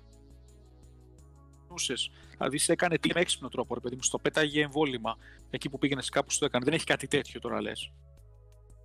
Ε, έχει και τέτοια. Έχει και τέτοια πράγματα. Ε, γενικά ο τρόπος που δουλεύουν τα quest, τα οποία παιδιά τα side missions και τα λοιπά είναι πάρα πάρα πολλά. Αν δείτε το, το, το log ε, γίνεται ένας χαμός που είναι χωρισμένα σε side mission και τα main story. Έχει ερωτηματικά έχει παντού. Τέτοια, έχει, ναι, ναι, ναι, κάνεις ένα zoom out στο χάρτη και ναι. έχει ερωτηματικά που πλέον δεν σου δείχνουν και τι είναι. Πρέπει να πας εκεί να ανακαλύψεις ε, τι γίνεται μες στο παιχνίδι και τι είναι αυτό το ερωτηματικό. Ε, θα πέσει σε χαρακτήρες οι οποίοι είναι τεράστιο level, πολύ μεγαλύτερο από εσένα και θα σε γιώσουν με το που πατήσει εκεί. Ε, έχει πάρα πολλά πράγματα να ψάξεις. Το θέμα είναι όμως, παιδιά, ότι είναι τόσο πολλά τα τεχνικά προβλήματα και τόσο random που θα είναι πάρα πολύ ο κόσμος που θα το παρατήσει και θα ξενερώσει και δεν θα μπει στη διαδικασία να πάει να ψάξει περισσότερο.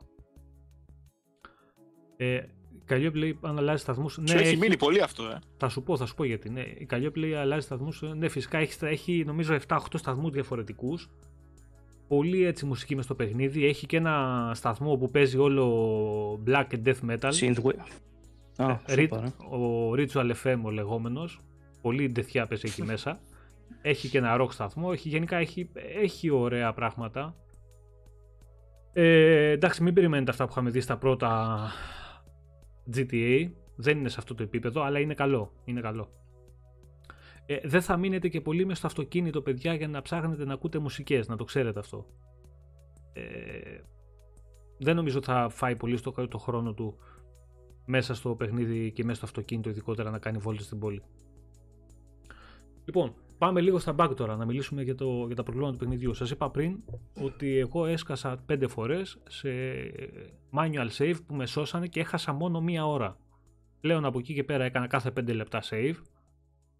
Παιδιά, τα bug του παιχνιδιού είναι τεράστια και είναι πράγματα αυτά που σας είπα ότι είναι τόσο random που αυτά που είδα εγώ μπορεί να μην τα δείτε ποτέ εσείς, να δείτε άλλα προβλήματα που να μην τα συναντήσω εγώ.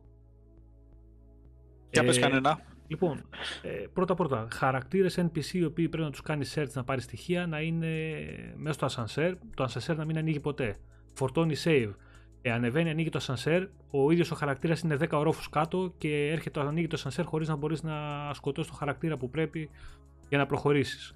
Ε, τραγικοί χαρακτήρες χωμένοι μέσα στα γραφικά, loot χωμένο μέσα στα γραφικά, ε, χαρακτήρες χωρίς να έχουν φορτώσει τα textures, ε, αυτοκίνητα χωρίς textures. Προχωρά στον δρόμο και το, από το lighting οι φωτισμοί να ανοίγουν όλοι μαζί μετά από 5 δευτερόλεπτα που έχεις βγει στον δρόμο και να περπατάς ας πούμε, νύχτα στο, να, να οδηγάς ξέρω εγώ, νύχτα και να ξημερώνεις στιγμιαία, να ανάβουν τα φώτα ξαφνικά παντού και να γίνεται μέρα. Αυτό το ε, συνάντησε σε όλα τα μηχανήματα. Ναι, ναι, ναι. Και στο ναι, ναι, ναι. και, στο, και, στο, και στο One και στο, και στο το PC σε λιγότερο βαθμό αυτά τα του είδους τα θέματα. Στο One και στο Series X ε, τρελά προβλήματα. Κρασαρίσματα, ε, να σε πετάει έξω στο dashboard τα καλά καθούμενα. Και στο One και στο Series X και στο PC αυτό. Και μιλάμε τώρα για το PC, μιλάμε για 3 ώρες ε, παιχνίδι. Ε, στο Series X τουλάχιστον όλα αυτά. Ε, παιδιά είδα πάνω από τι να σας πω, έχω ξεκινήσει να βγάζω φωτογραφίες στα bugs και να κάνω μια λίστα να τη βγάζαμε στο site και βαρέθηκα, το, το παράτησα. Λέω τι είναι να βγάλω. Τουλάχιστον το Quick Resume δουλεύει όταν σε πετάει στο dashboard. Ε, όχι, δεν μου δουλεύει το Quick Resume. Δούλεψε μία φορά, δεν ξέρω πώς δουλεύει. Προφανώς δεν δουλεύει σωστά στο συγκεκριμένο παιχνίδι και, και δεν περίμενα να δουλέψει κιόλας, να σου πω την αλήθεια. Ε, εγώ δεν έχω ξαναδεί τόσα πολλά προβλήματα μαζεμένα σε παιχνίδι τεχνικά ποτέ. Ποτέ το, το State of Decay το 2 όταν κυκλοφόρησε ήταν αριστούργημα μπροστά του. Άρα παίρνει πολύ μεγάλο συγχώρο χάρτη λόγω CD Projekt Red ναι, και ναι, λόγω ναι. hype. Αν το είχε βγάλει αυτό το παιχνίδι τεχνικά ε, οποιοδήποτε άλλο στούντιο και αν δεν κουβαλούσε το όνομα της CD Projekt και του Cyberpunk γενικότερα και του hype που έχει δημιουργηθεί δεν θα υπήρχε άνθρωπος με τα προβλήματα αυτά όταν κυκλοφόρησε να του βάλει πάνω από 7 δεν θα υπήρχε άνθρωπος. Φαντά... Ήταν... Φαντάσου να ήταν κανένα Xbox exclusive τι είχε να γίνει δηλαδή, ε. Α, δεν το συζητάμε. Δεν το συζητάμε. Καλά, ναι. αυτό, άστο.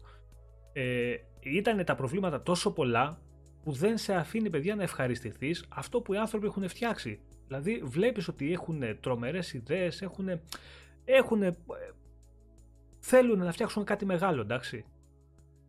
Ε, όχι, αυτό που δίνουν δεν είναι κάτι μεγάλο, ρε παιδιά. Δεν είναι κάτι μεγάλο. Δηλαδή, έχω δει πράγματα παρόμοια που έχουν μέσα στο Cyberpunk που είναι βασικές ιδέες του, που το, το Deus Ex το κάνει πολύ καλύτερα. Όλα τα Deus Ex το κάνουν πολύ καλύτερα. Έχει φυσικά πράγματα που δεν έχουμε δει σε άλλα παιχνίδια. Ε, έχει πολύ καλά στοιχεία μέσα. Ε, δεν είναι το παιχνίδι της δεκαετίας και το Game of the Year και, και, και, και αυτό που θα φέρει την επανάσταση στο gaming που οι περισσότεροι περιμένουν ότι θα είναι. Καμία σχέση για μένα. Καμία σχέση. Είναι απογοητευτικό αυτό που λες. Μήπως είναι και πολύ νωρίς όμως για να το πεις έτσι. Δηλαδή, σε περίπτωση που διορθωθούν όλα αυτά, ε, ίσως γίνει ένα κλικ και ο κόσμος είναι πιο immersive μετά εγώ, και, εγώ, και οι υπόλοιπες ώρες και τα λοιπά και να, Κώστα, να μπει και το ray tracing που μπορεί μιλάω, να κάνει την, ε, την, ε, τον κόσμο πιο όμορφο. Εγώ μιλάω πρώτα Ναι, αλλά ο κόσμος θα έχει υπομονή να το ξαναπέξει τότε. Εγώ βλέπω και ε, μιλάω. Επειδή το λέει σαν γενικό συμπέρασμα. Ρε παιδιά, εγώ μιλάω για αυτό που βλέπω αυτή τη στιγμή. Δεν μιλάω για το τι θα είναι το παιχνίδι σε ένα χρόνο από τώρα και σε 1,5 χρόνο. Τώρα το κυκλοφορεί το παιχνίδι, τώρα το πλήρωσε ο κόσμος. Ο άλλος πήγε εδώ τώρα 80 ευρώ, 70. Τι πήρε; Για σκεφτείτε κάποιον που έχει δώσει ένα 70 και να δεν μπορεί να παίξει. Να τον γυρνάει πίσω το παιχνίδι, να γυρνάει άλλο από τη δουλειά που έχει δύο ώρες να παίξει και να σου λέει: Κύριε, τις δύο ώρες έχασες τώρα, ξεκίνα από την αρχή. Γιατί, γιατί, ναι, έτσι, εμείς, γιατί εμείς γουστάραμε... Ο χρόνος, είναι, ο χρόνος είναι το πιο σημαντικό πράγμα. Ναι, έτσι. γιατί εμείς γουστάρουμε... Εντάξει, παιδιά, και από τα λεφτά τα ίδια. Ότι, ότι οι τύποι θέλαν οπωσδήποτε να προλάβουν το, τη χριστουγεννιάτικη αγορά, έτσι. Δεν Οπότε τους, προφανώς εσύ, θα κάνουν όλα γρήγορα. Για, το παιχνίδι κάνει μπαμ, ότι ο χρόνος που είχαν για το development δεν τους έφτασε, δεν έφτανε αυτό το πράγμα, αλλά ε, αναγκαστικά αναγκαστικά δεν μπορούσαν να πάρουν άλλο delay. Αν τους έλεγες παιδιά ότι το, δεν θα σας πει κανείς κουβέντα, έχετε το ελεύθερο, δεν θα σας κριτικάρει κανείς. Βγάλτε το σε δύο χρόνια. Σε δύο χρόνια θα το βγάζανε. Άντε σε ένα. Ε, δεν γίνονται αυτά, εντάξει. Δεν θα κυκλοφορούσε το παιχνίδι. Το παιχνίδι Έχουν είναι τα ανέτοιμο. Budget, δεν, δεν, δεν μπορούσαν να χάσουν το budget του Χριστουγέννων τώρα τα χρήματα. Οπότε κάνουν εξή, χάσαν όλο το optimization. Γιατί αυτά που λες τα τεχνικά είναι optimization. Εγώ καταλαβαίνω. Οπότε σου λέει το πουλήσουμε και το φτιάχνουμε μετά. Εγώ, Κακό κατα... μένα, αλλά Εγώ ναι. σας λέω, καταλαβαίνω, τον, το, καταλαβαίνω και την άλλη οπτική, τον άνθρωπο που έχει πληρώσει ε, και επειδή έχει πληρώσει, θα προσπαθήσει να καλύψει κάποια πράγματα του παιχνιδιού και να πει ότι δεν πειράζει, μου αρέσει το παιχνίδι, θα τα ξεπεράσω αυτά τα προβλήματα τεχνικά που έχει και θα συνεχίσω να ευχαριστώ το παιχνίδι. Δεν είναι έτσι όμως παιδιά. Δεν πρέπει να κρίνουμε βάση το... Όχι, συμφωνώ. Και εγώ λέω ότι εγώ σου λέω και εγώ τώρα πώς ξέρεις. Θα σου πω ένα παράδειγμα. Εγώ έδωσα 70 ευρώ. Γεια σου, Ραντώνη, να καλά. Και mm-hmm. ακόμα και τώρα που μιλάμε δεν το έχω ξεκινήσει ένα Σαββατοκύριακο και εγώ ελεύθερο λόγω του ρεπό, ρε παιδί μου. Οπότε πρέπει να περιμένω μια εβδομάδα να το παίξω το άλλο σουκού. Καταλαβαίνω απόλυτα αυτό που λες. Εγώ το μόνο που αναφέρω είναι ότι καλό ή κακό έτσι λειτουργούν οι εταιρείες και παιδιά σε όλα τα industries, δεν είναι μόνο εδώ. Δεν χάνεται η αγορά των Χριστουγέννων. Mm-hmm. Οπότε προφανώς κάποιος τους είπε: Κοίταξε να δεις, πάση θυσία Δεκέμβριο, τάδε ημερομηνία θα κυκλοφορήσει. Μετά θα βλέπουμε τι κάνουμε. Το, και το παιχνίδι. Και έχει αυτό το κακό αποτέλεσμα. Το παιχνίδι κάνει μπαμ ότι έχει φτιαχτεί για μηχανήματα, όχι για, εννοείται δεν έχει φτιαχτεί για το One και το, και το PS4 κτλ. Έχει φτιαχτεί για τα high-end PC και τις next gen consoles. Για τίποτα λιγότερο. Στις οποίες ακόμα δεν υπάρχει το ανάλογο patch. Έτσι. Ναι, ναι, θα κυκλοφορήσει αρχές λέει του 21. Τώρα αρχές πότε θα είναι θα το δούμε. Επίσημα δεν έχουν πει. Ε, το θέμα είναι. Άρα δηλαδή ότι... εν ολίγης προτείνεις στον κόσμο να περιμένει μέχρι τότε για, για την μένα, αγορά του Cyberpunk. Ε, ή μέχρι να βγουν πάρα Ακόμα πολλά... και αν έχει Series X, ρε παιδί μου. Και Series προτείνεις... X έχει, μέχρι να βγουν πάρα πολλά patch ή τουλάχιστον κάποια patch που θα διορθώνουν πολλά από αυτά τα προβλήματα. Γιατί παιδιά είναι πάρα πολλά. Δεν ξέρει ο καθένας τι θα του ξημερώσει μέσα στο παιχνίδι. Ε, πραγματικά όμως. Πας σε quest, σκοτώνεις τον NPC στο που θέλεις. Το gameplay δεν σώζει την κατάσταση. Μα τι να το κάνεις στο gameplay, Αυτό. όταν εγώ θέλω να παίξω ρε παιδιά ένα παιχνίδι και πάω να κάνω loot τον NPC και δεν υπάρχει NPC να κάνω loot, είναι μέσα στα γραφικά χωμένος. Τι, game, τι να το κάνω το gameplay; Πώς θα συνεχίσω το gameplay εγώ; Μιλάμε τα προβλήματα είναι τρομερά που έχει, δεν, δεν υπερβάλλω. Και εκεί τι κάνεις; Reload. Load, ε, το προηγούμενο. Προσευχή, μάλλον. Ναι, δεν το, το, πρόσεξε, κανένα ε, πρόβλημα, εκτός από ένα, μία φορά, δεν λύθηκε με, ε, με το auto save του παιχνιδιού. Αν κάποιος έχει ξεχαστεί και δεν έχει πάρει save, το οποίο πλέον εγώ κάνω κάθε 5 λεπτά, και το οποίο το ότι αναγκάζει το παιχνίδι να κάνεις manual save κάθε 5 λεπτά, λες και είμαστε στο 80 και παίζουμε RPG στους υπολογιστές, τη δεκαετία του 90 μάλλον, είναι τελείως σπαστικό να κάθεσαι να αναγκάζεσαι να παίρνεις manual save γιατί δεν ξέρεις τι θα βρεις στην επόμενη στροφή. Εγώ μόνο στο main quest, στα main quest, παιδιά, σας είπα, έχω, έχω βρει 5 bug, 6, τα οποία ήταν ε, game breaking. Δεν, δεν έπαιζες, τέλος. Ξεκίναγες το παιχνίδι από την αρχή. Δεν είναι υπερβολή αυτό το πράγμα. Είναι πάρα πολλά. Τι θέλετε να μιλήσουμε για τους NPC που πήραξε τον κόσμο ο Brute του Halo Infinite; Τι θέλετε να δείτε, NPC στο παιχνίδι μέσα που κυκλοφορούν, χαμός, ε? κυκλοφορούν NPC μόνιμα στου δρόμου, χωρί ρούχα, χωρί πρόσωπο, χωρί χέρια. Ο άλλο που περπάταγε χθε πάνω στη μηχανή και δεν είχε πόδια. Ε, οι μηχανέ να πηγαίνουν στο δρόμο και να μην έχουν ρόδε. Αυτοκίνητα χωρί καπό. Ε, η άλλη οδήγαγε το αμάξι δίπλα μου μέσα σε μια αποστολή στο main και οδηγούσε αυτή. Εγώ ήμουν συνοπιβάτη. Και κάποια στιγμή κοιτάω δίπλα στο κάθισμα και δεν ήταν στο κάθισμα. Και λέω πού είναι. Βγάζω, βγάζω την κάμερα έξω από τα μάξι και καθόταν πάνω, στο, καθόταν πάνω στον ουρανό του αυτοκινήτου και οδηγούσε. Κατεβαίνω από το αμάξι, αυτή σηκώθηκε όρθια πάνω στο καπό και εγώ ήθελα να της μιλήσω. Ε, πού να της μιλήσεις πάνω στο καπό; Δεν την έπιανε το, το μηχάνημα, τέρμα το quest. Μιλάμε κάτι πράγματα. Κοίταξε, πιαστήκανε και αυτοί με πολλές εκδόσεις και δεν τους έκανε καλό. Δηλαδή, που λέει ο λόγος καλύτερα να ήταν exclusive ή καλύτερα να το είχαν ανακοινώσει για υπολογιστή και να βγαίνει στις κονσόλες μετά από δύο χρόνια. Ναι, να έβγαινε ναι, ναι. δηλαδή το 2020 στον υπολογιστή και το 2022 να έβγαινε για. Βιαστήκα Δεν πάρα υπήρχε περίπτωση ακόμα... παιδιά να χάσουν την αγορά των Χριστουγέννων. Εγώ επαναλαμβάνω. Αυτοί τα έχουν βάλει για να πάρουν λεφτάρες. Αρχικά θα μπορούσε έτσι. Όταν είχε ανακοινωθεί, θα μπορούσε αρχικά να είχε ανακοινωθεί για υπολογιστή και την υπόθεση εκεί πέρα. Λοιπόν, άκου να δηλαδή, δείτε. ακόμα και οι ίδιοι ξέρουν τις δυνατότητες. Ακούστε να δείτε τώρα. Γιατί αν πάρουμε. Sorry, λίγο μισό. Ε, άλλου τύπου μεγάλα project. Ε, εντάξει, μπορώ να θυμηθώ δηλαδή π.χ. το Gears που τρέχει απίστευτα τέλεια στις, ε, στο base Xbox. Ε, τέλεια. Ε, το Final Fantasy 7 που τρέχει απίστευτα τέλεια στο base PlayStation 4. Αλλά αν δεν πες αυτά δεν είναι open world παιχνίδια. Αν πάρεις π.χ. το Red Dead Redemption, αυτό πραγματικά τρέχει πολύ καλά και στα base αλλά είναι από πίσω η Rockstar. Δηλαδή που κατάφερε και έβγαλε εξπεράσει. Που είχε και αυτό το θεματάκι του εντάξει.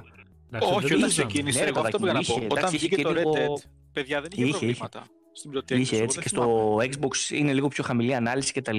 Αλλά σε τελική υπόθεση το frame rate είναι χαρά πάει στο base Xbox για ένα τόσο πολύ φιλόδοξο παιχνίδι και open world. Εντάξει, στη, στη, και εδώ νομίζω στο... η CD Projekt δεν μπόρεσε να κρατήσει πολλά καρπούζια. Αρέσει, στο roaming έπαιζα στο One X, δεν θα σου πω εγώ για το One to Base, στο One X και φτάνει μια στιγμή με κάτι που ήταν στο main story, με κάτι τζιπάκια που είχε πολλές εκρήξεις ε, και κάτι ρουκετοβόλα που ανατείναζες εκεί πέρα τέλος πάντων. Παιδιά και έβλεπα καρέ καρέ, είχε κολλήσει η οθόνη. Δεν παίζεις έτσι παιχνίδι, τι να κάνουμε τώρα. Τι είμαστε τώρα στο, ε, για να γυρίσω 15 χρόνια πίσω να παίζουμε παιχνίδια με 8 και με 15 frames. Ε, όχι, ρε φίλε. Εντάξει. Ε, αυτό που έλεγα πριν εγώ για το, για το Perfect Dark. Ε, άκου εδώ τώρα. Πήγαινε και αυτό σε κάτι frame rate. αλλά ήταν 2000, 20 χρόνια πριν. Ρώτησε, ρώτησε ένας φίλος εδώ στο chat. Κάτσε γιατί έχασα. Ο Χρυσοβαλάτζη νομίζω. Ναι, ε, στο Series X δεν παίζει σε 4K. Είναι. Dynamic. Dynamic η ανάλυση δεν φτάνει 4K εννοείται, 60 fps προσπαθεί να τα κρατήσει, δεν τα κρατάει μέχρι να... Είχε θέματα με, με frame drop και η έκδοση του Series X. Με το χθεσινό patch διορθώθηκε σε πάρα πάρα πολύ μεγάλο βαθμό το θέμα με τα frame drop. Δηλαδή ήμουν συγκεκριμένα σε ένα σημείο το οποίο έπεφτε πάρα πολύ αισθητά το frame drop, κάμια 50-45 και μετά το patch που βγήκα στο ίδιο σημείο ακριβώς ε, πηγαίναν όλα smooth τελείως, δηλαδή το φτιάξανε προφανώς και αυτό ε, αλλά δεν είναι το, το frame drops. Τα, τα frame μια χαρά παίζει. Και στα 30 το παίζει το frame, το παιχνίδι, άμα θες. Μια χαρά και στο Series S και στο One X παίζει και στα 30 FPS. Δεν, δεν, θα, δεν είναι καταστροφή αυτή. στο One S που το έχω βάλει να δω πώς θα παίζει, έτσι με αυτά που λες. τώρα, με το patch, τώρα με το patch δεν ξέρω τι θα δεις. Ε, πριν το patch. Μάλλον δεν θα δω κάτι καλό από αυτά που μου λες. Δεν πιστεύω θα δεις κάτι καλό, όχι. Παιδιά, εντάξει, τεχνικά το παιχνίδι δεν βγάζει μάτια. Είναι μια πόλη πολύ μεγάλη και θα σας πω τι έχει γίνει τώρα με, το, με αυτό το θέμα. Το Wizard, το, το Wizard λέω καλά, το Witcher, τι γίνεται, έχει έναν, έχει έναν όμορφο κόσμο, ωραίους χρωματισμούς, έχει δέντρα, έχει τα λουλούδια το έχει τα αυτά, αλλά κοιτάς από τη μέση του ορίζοντα και πάνω, βλέπεις ουρανό, πέντε σύννεφα είναι άδειο το παιχνίδι. Εδώ πέρα είσαι μέσα. Ξεκουράζει το μάτι ναι, σου. Όχι, όχι, είναι πιο ελαφρύ, πιο ελαφρύ το παιχνίδι για τη μηχανή. Εδώ πέρα πας και βλέπεις. Ναι. Είσαι σε μια τεράστια πόλη που όπου κοιτάξεις τον ουρανό βλέπεις κτίρια, βλέπεις λεπτομέρειες, βλέπεις ταμπέλες, βλέπεις Ε, ε, έχει πάρα πολύ λεπτομέρεια μέσα. Αυτό το πράγμα είναι θεόβαρο για αυτά τα μηχανήματα. Δεν μπορούν να το τρέξουν σωστά. Αν δείτε τους NPC που κυκλοφορούν στον δρόμο θα γελάτε. Θα γελάτε, είναι λες και τους έχει ζωγραφίσει με το χέρι. Δεν μπορείς να δώσεις κάτι τέτοιο. Ακύρωσε τις κυκλοφορίες της κονσόλες ή αφαίρεσέ τους. Στο PlayStation το base είναι λες και είναι η πόλη σε καραντίνα. Δεν κυκλοφορεί άνθρωπος στους δρόμους. Το έχετε δει αυτό; κορονοϊός ρε φίλε. Το έχετε δει παιδιά αυτό; Για να μπορέσει το παιχνίδι να κρατήσει λίγο πιο σταθερά FPS, γιατί στο base, το, το Xbox One, το S και αυτά πέφτανε τα FPS πάρα πολύ. Στη, στο PS4 τι κάνανε; Ξυλώσανε τον κόσμο και στην έκδοση του 5, του PS5. Πας στην πόλη ναι, μέσα. Εγώ και... στο Twitter, στο Twitter είδα αυτές τις εικόνες. Πας στην πόλη μέσα και βλέπεις τρία αυτοκίνητα συναντάς. Ή πέντε ανθρώπους, ξέρω εγώ. Λες και είναι καραντίνα και βγαίνουν με, με μήνυμα. Δεν υπάρχει αυτό το πράγμα. Άρα να περιμένουμε την Game of the Year Edition να ησυχάζει το κεφαλάκι μας. Όποιος θέλει να το παίξει και δεν έχει τρελές απαιτήσεις ε, από το παιχνίδι, να το βάλει και σιγά σιγά ε, να είναι προετοιμασμένος για προβλήματα. Αν πάει κάποιος με, ε, με αυτό το σκεπτικό, θα το ευχαριστηθεί το παιχνίδι. Γιατί το story του είναι πολύ ωραίο. Έχει πολύ ωραίους διαλόγους μέσα. Έχει πολύ ενδιαφέρον ε, και είναι πολύ καλογραμμένο. Αλλά σε χαλάνε όλα τα υπόλοιπα. Α, εδώ π.χ. άμα δείτε τώρα εδώ πέρα έχει ένα καυγά σε ένα... Έξω από ένα γιατρό εδώ πέρα που βάζει φυτεύματα ξέρω εγώ. Αυτοί οι τρεις εδώ που βλέπετε τώρα στην οθόνη θα πεθάνουν να την αχτούν. Ε, κάτι όπλα από αυτούς είναι χωμένα μέσα στα γραφικά. Δεν μπορείς να τα κάνεις loot. Αυτό γίνεται συνέχεια, συνέχεια, συνέχεια. Όσο παίζεις το παιχνίδι. Ε, και, και αυτό είναι που σε ξενερώνει. Ότι κάποια στιγμή λες ρε εσείς, εντάξει ήμαρτον. Είπαμε να βγάλετε παιχνίδι, δεν μάσκο, αυτό είναι κοροϊδία. Το βλέπεις μία, το βλέπεις δύο, λες: OK, θα δικαιολογήσει και τέτοια πράγματα. Είναι λογικό, ειδικά σε τόσο μεγάλα παιχνίδια και τόσο πολύπλοκα παιχνίδια να υπάρχουν. Αλλά εδώ το ξεφτυλίσανε. Ε, Χωρίς υπερβολή το ξεφτυλίσανε. Δηλαδή, κάθε, κάθε 5 λεπτά βλέπεις και κάτι το οποίο αν ήταν σε άλλο παιχνίδι θα τους είχαν βγάλει, όχι στη σέντρα. Θα, θα είχε γίνει πανικός. Πανικός. Μιλάμε. Εντάξει. Είναι, είναι, είναι, πολύ σοβαρά τα προβλήματα που έχει και δεν, δεν, συγχωροχάρτη από μένα δεν παίρνω για αυτό το θέμα. Δεν πρέπει να κυκλοφορήσει έτσι. Ο κόσμος ε, έχει συγκεκριμένο χρόνο που παίζει. Η ώρα, δεν να δίνεις συγχωροχάρτη. Η ώρα του, Απλά να μην τα μηδενίζουμε. Όχι. Το Α, δεν πειράζει, θα το φτιάξουν. Είναι συγχωροχάρτη για αυτά τα στούντιο για αυτές τις εταιρείες. Γιατί εκεί πατάνε και, και δίνουν μισοτελειωμένα παιχνίδια σε εμάς. Άμα θέλουν σκοπό να δίνουν μισοτελειωμένα παιχνίδια, να το πουλάνε με leasing το παιχνίδι τους. Να το παίρνουμε και να το δίνουμε 3 ευρώ το μήνα. Όχι, να το πουλάνε στη μισή τιμή. Όχι, ρε φίλε. Όχι, όταν θα ολοκληρωθεί το παιχνίδι σου, θα σου δώσω και τα λεφτά εγώ. Ή μέχρι να το ολοκληρώσεις, ή θα σου έχω ξεπληρώσει. Τι πάει να πει, θα φτιαχτεί; Τα λεφτά τώρα θα δώσω εγώ, δεν θα δώσεις 6 μήνες το έχεις φτιάξει. Καταρχάς, όταν θα φτιαχτεί το παιχνίδι, θα κάνει και μισή τιμή στις προσφορές. Αυτό, αυτό δεν ισχύει τώρα για το Cyberpunk, γιατί εμείς μιλάμε πιο πολύ για το συγκεκριμένο τώρα και φαίνεται ότι κάνουμε επίθεση σε καμιά CD Projekt κτλ. Είναι παράδειγμα. Αυτό ισχύει για όλους που δίνουν τέτοια μισοτελειωμένα παιχνίδια. Και εγώ σου λέω, είμαι, είμαι οικογενειάρχης, είμαι όλη μέρα στη δουλειά και γυρίζω στο σπίτι μου και θέλω να παίξω δύο ώρες να χαλαρώσω. Δεν θα χαλαρώσω με το συγκεκριμένο, θα με αρρωστήσει. Όταν θα δω ότι τις δύο ώρες που αφιέρωσα να παίξω τις έχασα και την άλλη μέρα θα ξαναχάσω άλλη μια ώρα και την παραμέρα θα ξαναχάσω δύο ώρες ακόμα. Ποιος θα μου τις πληρώσει με αυτές τις ώρες, και η CD Projekt ή, ή η Microsoft και η Sony; Κανένας. Άρα κανένας χάρτη.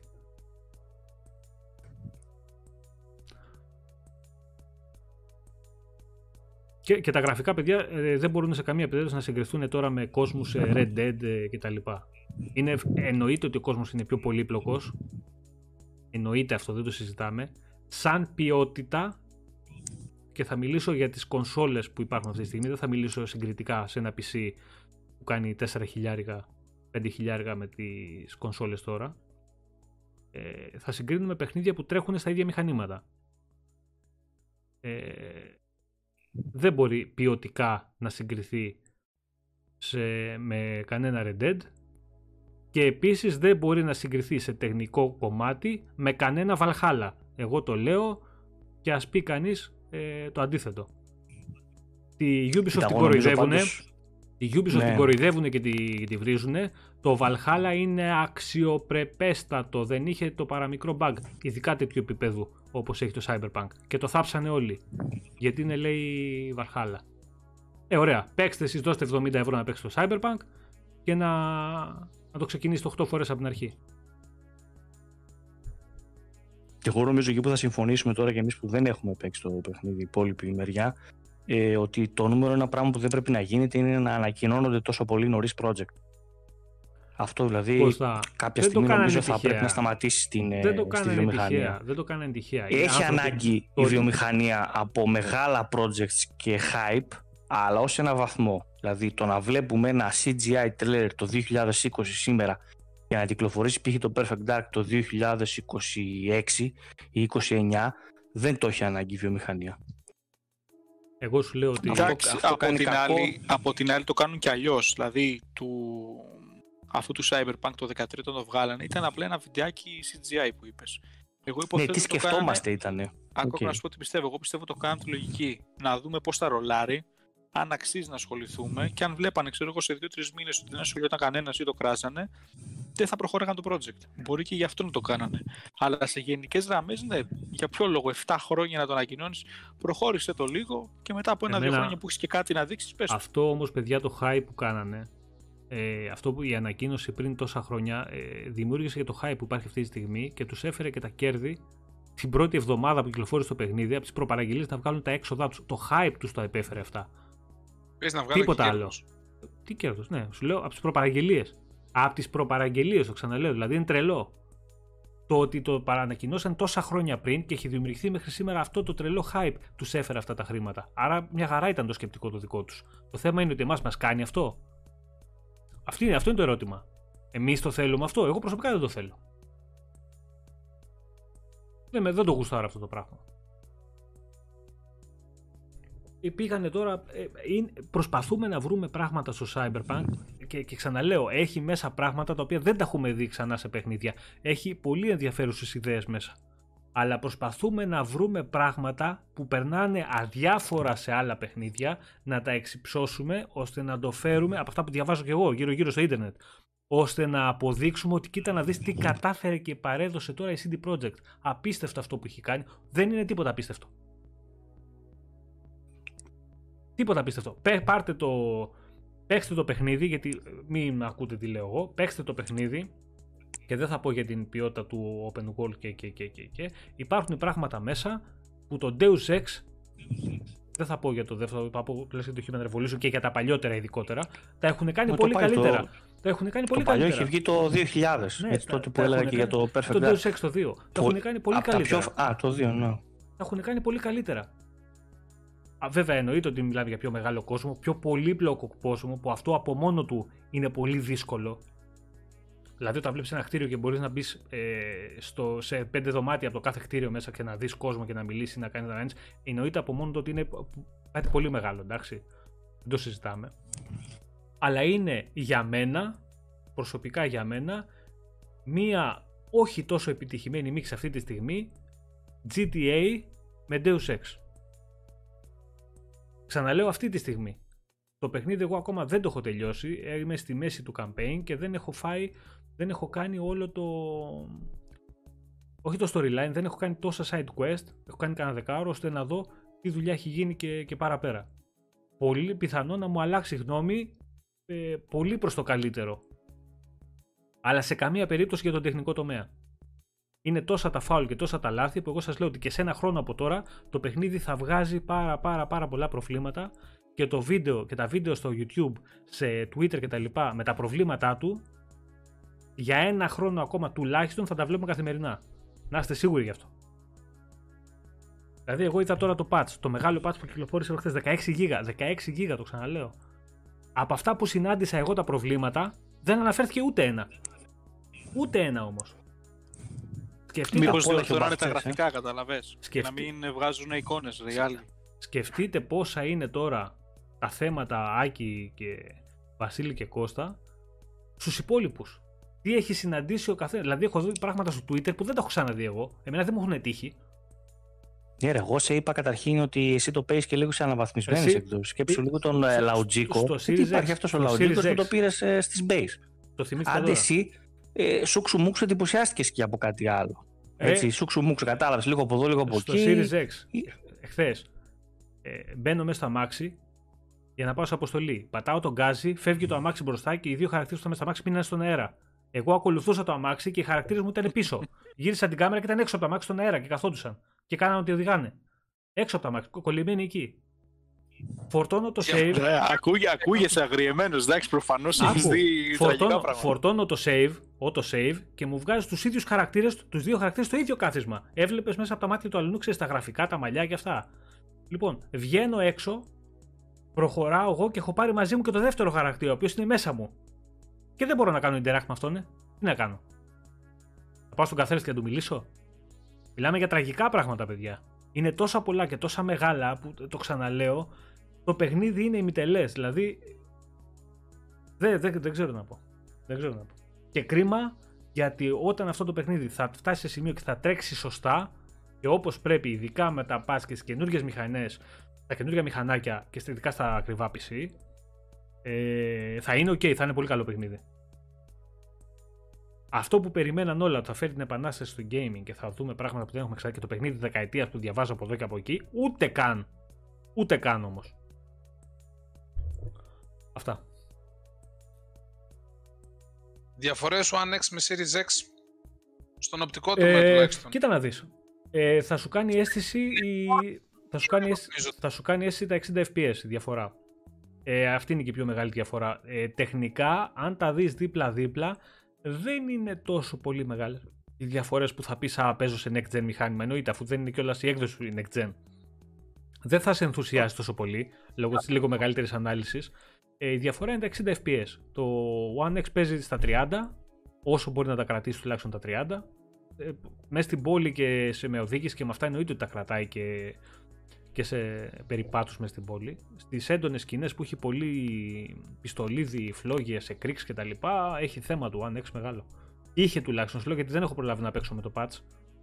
Λένε ότι έχουν διορθώσει αρκετά πράγματα, τώρα δεν ξέρω τι έχουν διορθώσει πραγματικά. Πάντως... Κοίτα, εγώ υπολογίζω ότι θα βγουν 3 με 4 patch τους επόμενους 4-5 ε, μήνες. Έτσι πιστεύω. Ναι, ναι, ναι. Καφετζέ, εγώ με αυτά που ακούω, φίλε, να είμαι ειλικρινής, θα περιμένω την Game of the Year Edition. Εγώ σου λέω, κομπλή... κοίτα να δεις, όποιος, εγώ ξαναλέω, όποιος, όποιος πάει, όποιος πάει με σκεπτικό ότι κοίτα να δεις το παιχνίδι είναι ημιτελές, το ξέρουμε, ε, θέλω όμως να το πάρω να το δω, θέλω να δω τι έχουν φτιάξει τα άτομα αυτά, θέλω να πάω σιγά σιγά να το ψάξω και άμα χάσω και μια ώρα δεν πάει στο καλό, θα κάνω ένα load και θα το δω. Ε, και μπει με τη νοοτροπία ότι συγχωρώ τα λάθη που έχουν γίνει και αυτό που τελικά παρουσίασε, θα το ευχαριστηθεί το παιχνίδι. Όποιος πάει να το κρίνει αυστηρά βάσει των 8 ετών του οποίου δουλεύετε, των αναβολών που έχει πάρει, του hype που έχει δημιουργήσει ε, και τους ονόματος που κουβαλάει, όποιος δικαιολογήσει το αποτέλεσμα το τελικό αυτή τη στιγμή που υπάρχει, του λανσαρίσματος δηλαδή, ε, είναι καθαρά φαμποίστικη η αντιμετώπιση. Όχι, εντάξει, έλα μου, και τα έχουμε δει και άλλα έχουν, δεν είναι πολλά. Α, εγώ δεν έχω δει αυτά που έχετε δει εσείς. Δεν με αφορά τι έχεις δει εσύ. Υπάρχουνε; Υπάρχουνε. Κάποιος μπορεί να παίξει το παιχνίδι και από την αρχή μέχρι το τέλος να μην αντιμετωπίσει τίποτα. Τι πάνε να πει αυτό, το παιχνίδι τρέχει σωστά; Όχι βέβαια. Κάντε, κάντε μια γύρα στο ίντερνετ, έχουν αρχίσει και βγαίνουν βιντεάκια στο YouTube. Μιλάμε για ώρες με τι προβλήματα έχει, έχει δει ο καθένας, θα πεθάνετε στα γέλια.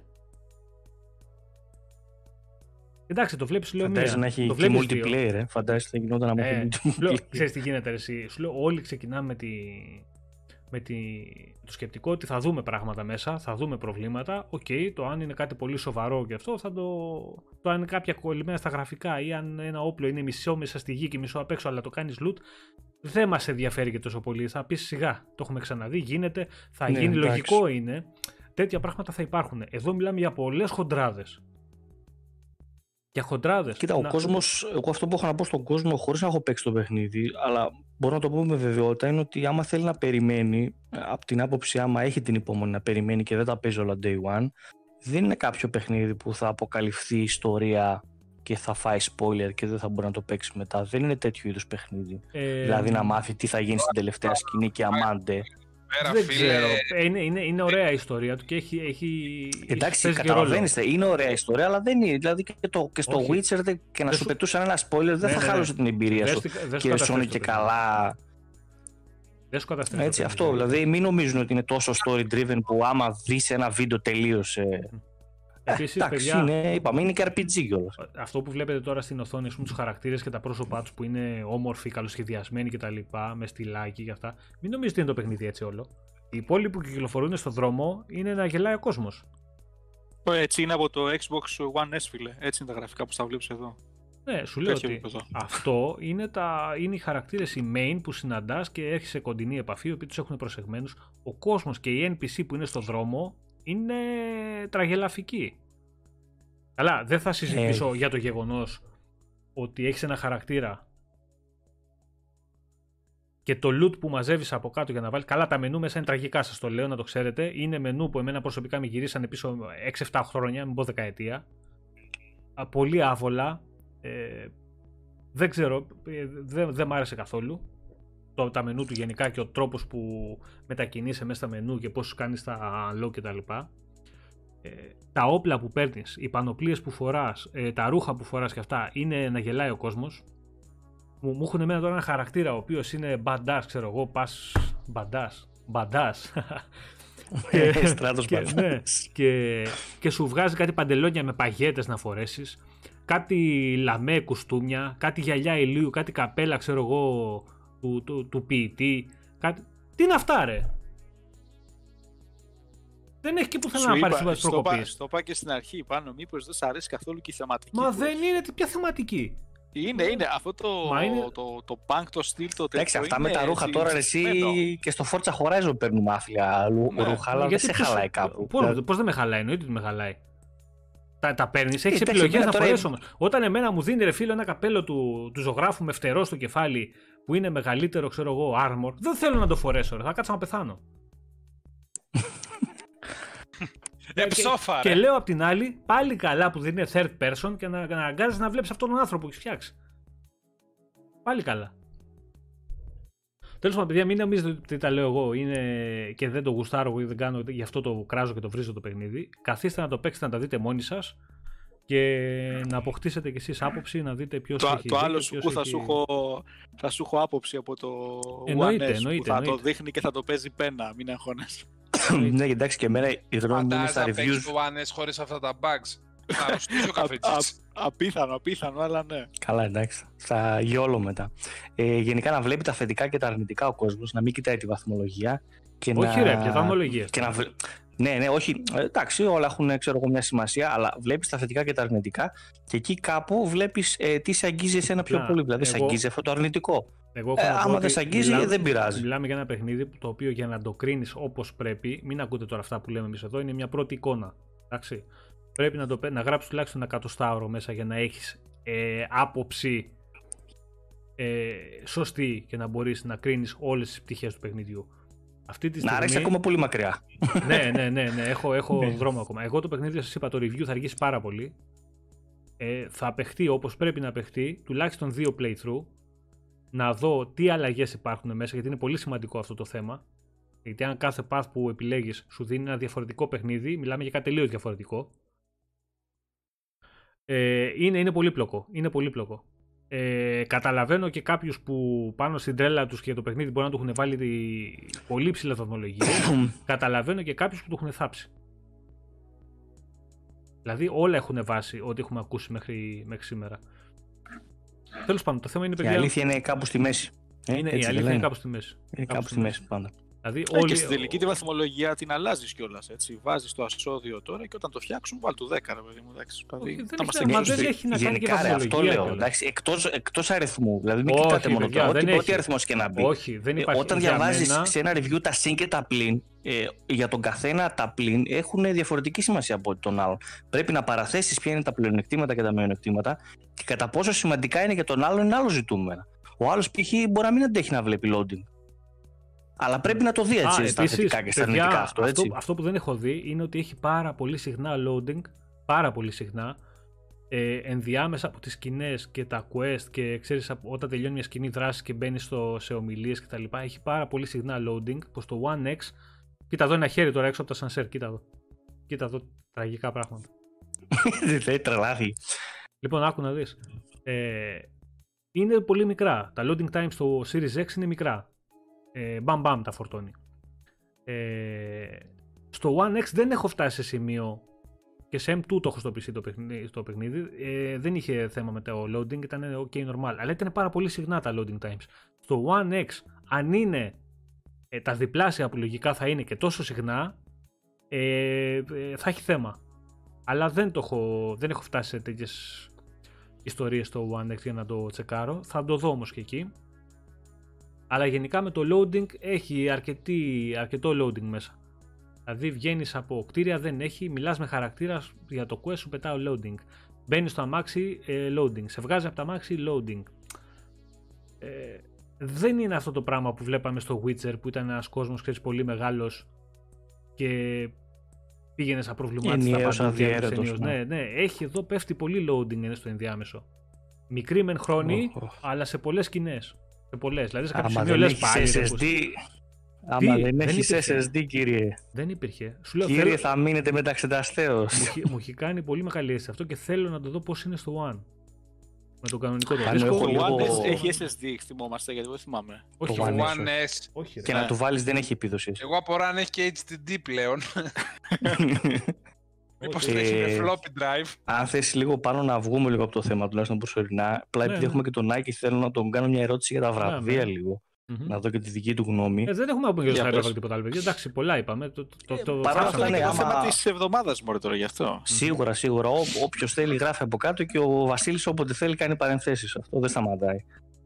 Ε, λίγο πίσω στα βραβεία, εντάξει, θα πω ένα γενικό μπράβο σε όλα τα βραβεία και τις συμμετοχές και τους νικητές ε, και θα ήθελα να πω λίγο και δύο πράγματα και για τα παιχνίδια που συμμετείχαν μέσω του, ούτε καν Xbox, θα πω μέσω του Game Pass ε, γιατί καμιά φορά δεν έχει σημασία μόνο ο νικητής. Δηλαδή, εντάξει, και ο δεύτερος και ο τρίτος είναι σημαντικά παιχνίδια όλα αυτά.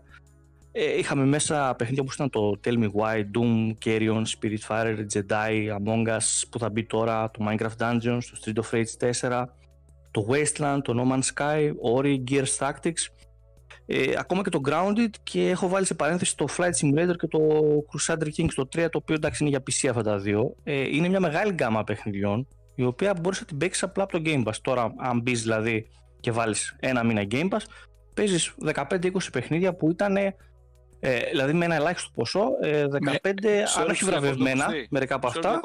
Έβαλα τώρα το Ultimate με ένα ευρώ και έδωσε τρεις μήνες μέχρι 13 ε, ναι, ναι, ναι. Μαρτίου του 2021. Ναι, είναι πολύ Θέλω να πω ότι έχεις πρόσβαση σε 15-20 πολύ σημαντικούς τίτλους. Δεν θα σου πω βραβευμένους, αλλά πολύ σημαντικούς τίτλους, Και η ερώτησή μου λέει λίγο για το Game Direction, ε, επειδή το δώσανε στο Last of Us και διάβασα για, και σε ένα άρθρο στο Κοτάκου που ε, κάναν πολύ σκληρή κριτική κατά πόσο μπορεί να πάει ένα τέτοιο βραβείο σε ένα στούντιο και παιχνίδι που έχει πάρα πολύ crunch, έτσι, crunch developing, ότι κάναν πολύ υπερορίες και τέτοιο και να μας πεις λίγο και εσύ αυτό κατά πόσο είναι σωστό δηλαδή να υπερβραβεύουμε υπερορίες ε, άδικες καταστάσεις, έτσι, οικογένειες που καταστρέφονται κτλ. κτλ Ανα, αναφέρεσαι στο χρόνο που πιέζεις κάποιον να δουλέψει παραπάνω από το 8ωρο και αν είναι σωστό αυτό λες, έτσι. Αυτό μου λες. Ε, σίγουρα δεν είναι σωστό. Κατά ε, πόσο είναι σωστό να, να βραβεύουμε το τελικό αποτέλεσμα και αν άξιζε. Δηλαδή, εγώ όποτε κατάλαβα το Game Direction είναι και ε, κατά πόσο πήρε σωστή πορεία το παιχνίδι μέσα, αλλά και κατά πόσο όλο το στούντιο ε, δομήθηκε σωστά για να φτιαχτεί αυτό το πράγμα. Δηλαδή, αν θυσιαστήκανε, πεθάνανε και χωρίσανε και καταστρέφηκαν οι μισές οικογένειες. Το δίνουμε εκεί πέρα το game direction. Δηλαδή έτσι έλεγε το Κοίτα, άρθρο. Εγώ θα σου πω από την εμπειρία που έχω, όχι στο game development, γιατί στο game development είμαι τελείως. Ε, εντάξει, ερασιτέχνης. Δεν είναι ότι ζω. Ναι, αλλά έχεις μια δική σου οπτική. Αλλά στη δουλειά μου ασχολούμαι με software development και αρκετά σοβαρό software. Δηλαδή απευθύνεται σε ανθρώπους επαγγελματίες. Τέλος πάντων, έχω μια ομάδα η οποία τη συντονίζω και κάνει. Έχει, δηλαδή αυτή τη στιγμή έχω σκέψου πέντε ανθρώπους από κάτω, τρεις προγραμματιστές, ένα γραφίστα και έναν ο οποίος κάνει το project management σε ό,τι αφορά, λέγεται Scrum Master αυτός, για όσους ξέρουν λίγο το κομμάτι του Agile στο computer software. Ε, το να πιέζεις κάποιον να εργαστεί παραπάνω, προφανώς είναι ό,τι χειρότερο και τιμωρείται από τις περισσότερες πολυεθνικές και μεγάλες εταιρείες να ξέρεις. Έτσι. Δηλαδή δεν ξέρω ούτε μία σοβαρή επιχείρηση που να λέει στον υπάλληλό της θα δουλέψεις παραπάνω από ό,τι σε πληρώνω. Επίσημα. Όμως, στο software development δεν δουλεύουν άνθρωποι του 8 ώρου. Δηλαδή, εγώ από αυτούς που ξέρω είναι προγραμματιστές, γραφίστες και άνθρωποι οι οποίοι είναι, τους πληρώνεις με την ώρα. Δεν έχουν σύμβαση εργασίας δηλαδή ενός κλασικού μισθωτού, έλα 9 φύγε 5 και σε κρατάω μέχρι τι 10 το βράδυ. Είναι ένας mm τύπος που του λες: Θα πληρωθείς με τις εργατόρες. Να ξέρεις ότι σε κάθε εργαλείο υπάρχουν και ειδικά τουλάκια τα οποία μετράνε και πόσο χρόνο πραγματικά έτρεξε ο κάθε ένας στο κομμάτι του.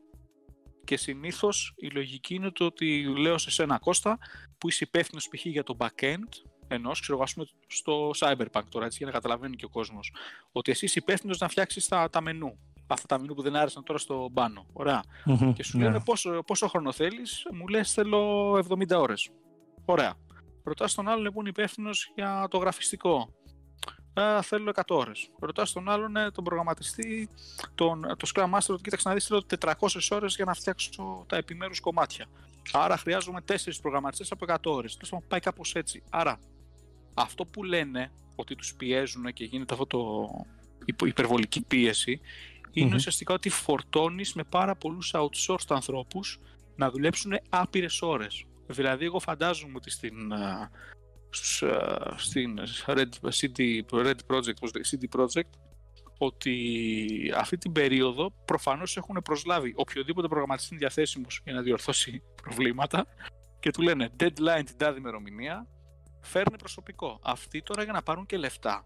Δεν είναι άνθρωποι οι οποίοι δουλεύουν 8 ώρες.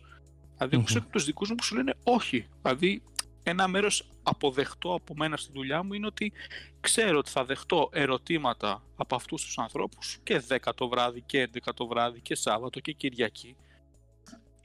Λειτουργεί λίγο πολύ στην business αυτό. Οπότε, ε, εγώ λέω ότι υπάρχει, προφανώς και δεν είναι καλό, αλλά όχι ότι υπάρχει και μια εταιρεία που τους κυνηγάει και τους λέει φτιάξω το ιδάλω θα σε διώξω. Συνήθως είναι άνθρωποι freelancers οι οποίοι θέλουν για να πάρουν παραπάνω χρήματα να δουλέψουν όσο περισσότερο μπορούν. Οπότε να το βαφτίσουμε σαν αναγκαίο κακό της ε, βιομηχανίας γενικότερα, όχι μόνο της βιομηχανίας. Ναι, Κώστας, στα πάντα έτσι είναι τώρα. Δηλαδή, εγώ δεν ξέρω ούτε μια δουλειά που να έχω κάνει σε οποιαδήποτε εταιρεία, μικρή, μεγάλη, σε οποιοδήποτε εργοδότη, που να μην πας να κάνεις το παραπάνω.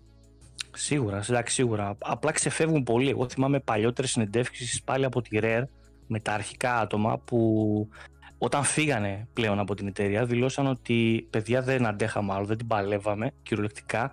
Είχε καταστροφή η ζωή μας. Ξεκινήσαμε να δουλεύουμε άπειρες ώρες, αλλά ήμασταν teenagers. Και όταν είχαμε φτάσει πλέον στα 30 και μετά, ε, δεν μπορούσαμε πλέον να δουλεύουμε και δεν θέλουμε να ξαναπιάσουμε λέει, project το οποίο θα είναι πια τόσο απαιτητικό και... Γενικά να, να, να, πω κάτι Κώστα το οποίο πολλοί δεν το καταλαβαινουν Όταν κάποιος λέει είμαι προγραμματιστής, στον τρίτο ακούγεται ότι είναι κάτι πολύ γοητευτικό και πάρα ωραίο. Στην πράξη είναι από τις πιο βαρετές δουλειές που μπορείς να κάνεις. Δηλαδή, μπορεί κάποιος να πει: Στο βιογραφικό μου δούλεψα για το Cyberpunk και ήμουνα μέρος, με έχουν γράψει και στα credits και είχα κάνει ναι. και 70 ώρες συμβόλαιο. Και η δουλειά του να ήταν να διορθώνει τα υπομενού και να κάθεται απλά να ψάχνει να βρίσκει μικρολάθη ή να κάνει το λεγόμενο, πώς το πω, το καλόπισμα. Δηλαδή, ένας κώδικας είναι μάπα, αλλά λειτουργεί και μετά φέρνουν έναν άνθρωπο και του λένε: Ωραία, επειδή αυτός είναι και ακατανόητος και μπερδεμένος, ξεμπέρδεψε τον ναι, και φτιάξουν με μια πιο λογική και ομαλή ροή. Ό,τι πιο βαρετό. Οπότε αυτός ο άνθρωπος δεν θα χαίρεται και ιδιαίτερα. Προφανώς θα γκρινιάξει και είναι και λογικό. Το έχω κάνει πολλές φορές αυτό που σου λέω. Οπότε καταλαβαίνω τι σημαίνει να λέει άλλος: Εντάξει, δεν θέλω να ξαναδώ υπολογιστή, για ένα μήνα θα πάρω άδεια. Δεν θα ξανανοίξω τίποτα, ούτε τάμπλετ. Μάλιστα. Α, παιδιά, κάτι σε ό,τι έχει να κάνει το Cyberpunk που λέγαμε πριν. Όποιος ξεκινήσει το παιχνίδι σε οποιαδήποτε κονσόλα να πάει και να κλείσει ε, κάτι επιλογές που έχει στα γραφικά μέσα για τα lens flare, για το motion blur ε, και όλα αυτά είναι μια πεντάδα από επιλογές δεν τα για τα ε, ε, depth of field κτλ. Πηγαίνετε, κλείστε τα όλα αυτά και θα δείτε άλλο παιχνίδι. Δεν ξέρω ε, τι... Πάνω μου, εγώ θα τα αφήσω όλα ανοιχτά. Είμαι πολύ περίεργος, ειλικρινά. Όχι, επιληψία, όχι, όχι, πρέπει να τα κλείσεις. Θα δεις άλλο παιχνίδι πραγματικά. Δηλαδή, εγώ μόλις τα κλείσει, λέω: Πα, εντάξει, κάπως τρώσαμε. Ε, δεν ξέρω για ποιο λόγο τα έχουν κάνει όλα τόσο έντονα και τόσο πολύ και δεν έχει να κάνει με το cyberpunk, ε, τη cyberpunk αισθητική και την πόλη και τα φώτα κτλ. Ε, έχουν βάλει το... βινιέτες, αυτά τα film filters ναι, film, καλά, ε, ναι, ναι. film grain και τα λοιπά. Ναι, και ε, έχει πάρα πολλά τέτοια που, που στην ουσία χαλάνε το οπτικό αποτέλεσμα. Δεν δίνουν καμία αισθητική. Δηλαδή, από τη στιγμή που πέφτει σε bug, σε ζαλίζουν και τα φώτα, σε ζαλίζει και το ένα, και εκεί που έχουν σπάσει τα νεύρα, λες του λέω κάτσε να τα κλείσω λίγο. Να το και τα κλείνεις και λες, ρε, γιατί τα έχουν ενεργοποιήσει με ένα default αυτά; Χαζί είναι. Μιλάμε πολύ πιο όμορφο το παιχνίδι και πιο ξεκούραστο στο να κάτσεις να το παίξεις. Τέλος πάντων, εντάξει. Καλά τα πάμε, τα κράξαμε και από τη μία, τα γράψαμε από την άλλη. Παίχτε το παιδιά, το παιχνίδι εντάξει δεν είναι, είναι τόσο πολύπλοκο και τόσο τόσο έχει τόσα διαφορετικά πράγματα μέσα να δεις, να κάνεις, να, να ασχοληθείς που πιστεύω ότι θα μιλάμε πολύ καιρό γι' αυτό. Ε, θα λέμε τα καλά του, θα λέμε τα κακά του. Εγώ πάντως σε καμία περίπτωση μέχρι τώρα δεν έχω σταματήσει και μιλάω για τον τεχνικό τομέα, όχι για τα υπόλοιπα. Να σταματήσω και να κοιτάω με την κάμερα γύρω γύρω και να πω wow κοίτα τι έχουν φτιάξει τα άτομα. Δεν το έχω κάνει σε καμία περίπτωση μέχρι τώρα. Που το έχω κάνει σε άλλα παιχνίδια. Και μιλάω τεχνικά για τα γραφικά και για όλο γενικότερα το, τον κόσμο που έχει στηθεί. Αλλά αυτή είναι προσωπική άποψη. Άλλος μπορεί να τη βρίσκει πιο πολύ στο συγκεκριμένο θέμα και να βλέπει την πόλη αυτή και να τρελαίνεται, ξέρω εγώ. Τέλος πάντων, εντάξει. Θα τα δούμε στην εβδομάδα. Πιστεύω αρκετός κόσμος θα γράψει και από κάτω και την επόμενη και την παραεπόμενη εβδομάδα. Ναι, μωρέ, εντάξει. Ο καθένας και στην ομάδα στο Facebook, ο οποίος τελειώνει το παιχνίδι, παίζει το παιχνίδι και αυτά ή να βάζει εκεί τα θεματάκια του, να συζητάμε. Όλα καλά. Εγώ έχω μαζέψει γύρω Εγώ θα σου ανεβάσω screenshot, να ξέρεις. Πώς φαίνεται. Ναι, Πόσο αριστουργηματικά φαίνεται στο One S. Παρακαλούμε εικόνες χωρίς συμπιέσεις. Έχω αυτή τη στιγμή 42 screenshot από bug και σταμάτησα τις πρώτες 4 ε, ώρες. Ε, μπορεί να τα κάνεις 100. Σταμάτησα να τραβάω τις πρώτες 4 ώρες γιατί κουράστηκα. Κάνατε την ομάδα. Αν συνεχίσω να τραβάω... Ε, ε, στο πολύ βασικό μοντέλο του Xbox One το πρώτο πρώτο, πώς θα παίζει αυτό; Σε κάποιες στιγμές που είδαμε στο συγκριτικό, στο συγκριτικό που είδα σε ένα, όχι στο Digital Foundry, σε ένα άλλο, έφτασε 8 frames, κάτι τέτοιο κάποια στιγμή. Εντάξει, δεν είναι. είναι δεν είναι το παιχνίδι δεν είναι για αυτές τις κονσόλες. Δηλαδή, έπρεπε να έχει ακυρωθεί η κυκλοφορία του. Αυτό έπρεπε να έχει γίνει. Όπως πρέπει, το ξαναλέω, να ακυρωθεί η κυκλοφορία του Halo Infinite. Για ε, κοίταξε, εγώ είχα πει πολύ αρχικά, πριν πρωτού βγει οποιαδήποτε πληροφορία για το Halo Infinite, ότι στα αρχικά αρχικά στάδια, καλό θα ήταν το multiplayer να πάει παντού, κάποιο είδους multiplayer, έτσι, για να υπάρχει και βάση χρηστών εγκατάσταση κτλ το campaign τύπου να είναι μόνο next generation. Νομίζω θα διευκόλυνε πολύ την κατάσταση και για, τους, ε, και για την ομάδα της 343. Ε, τελικά νομίζω προσπαθήσαν να τα κάνουν όλα, δεν βλέπω να τους βγήκε σε καλό. Του λέω Κώστα, αυτό το παιχνίδι σε ένα υπερτούμπανο PC σε ίσες και καινούργιες κονσόλες σε ένα χρόνο από τώρα που θα έχουν βγει εκδόσεις και θα έχουν λυθεί όλα τα προβλήματα θα είναι κάτι διαφορετικό.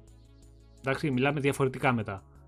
Ε, τώρα όμως πρέπει να συζητήσουμε και να κρίνουμε αυτό που έχουμε τώρα στα χέρια μας. Όχι αυτό που θα γίνει το παιχνίδι σε ένα χρόνο.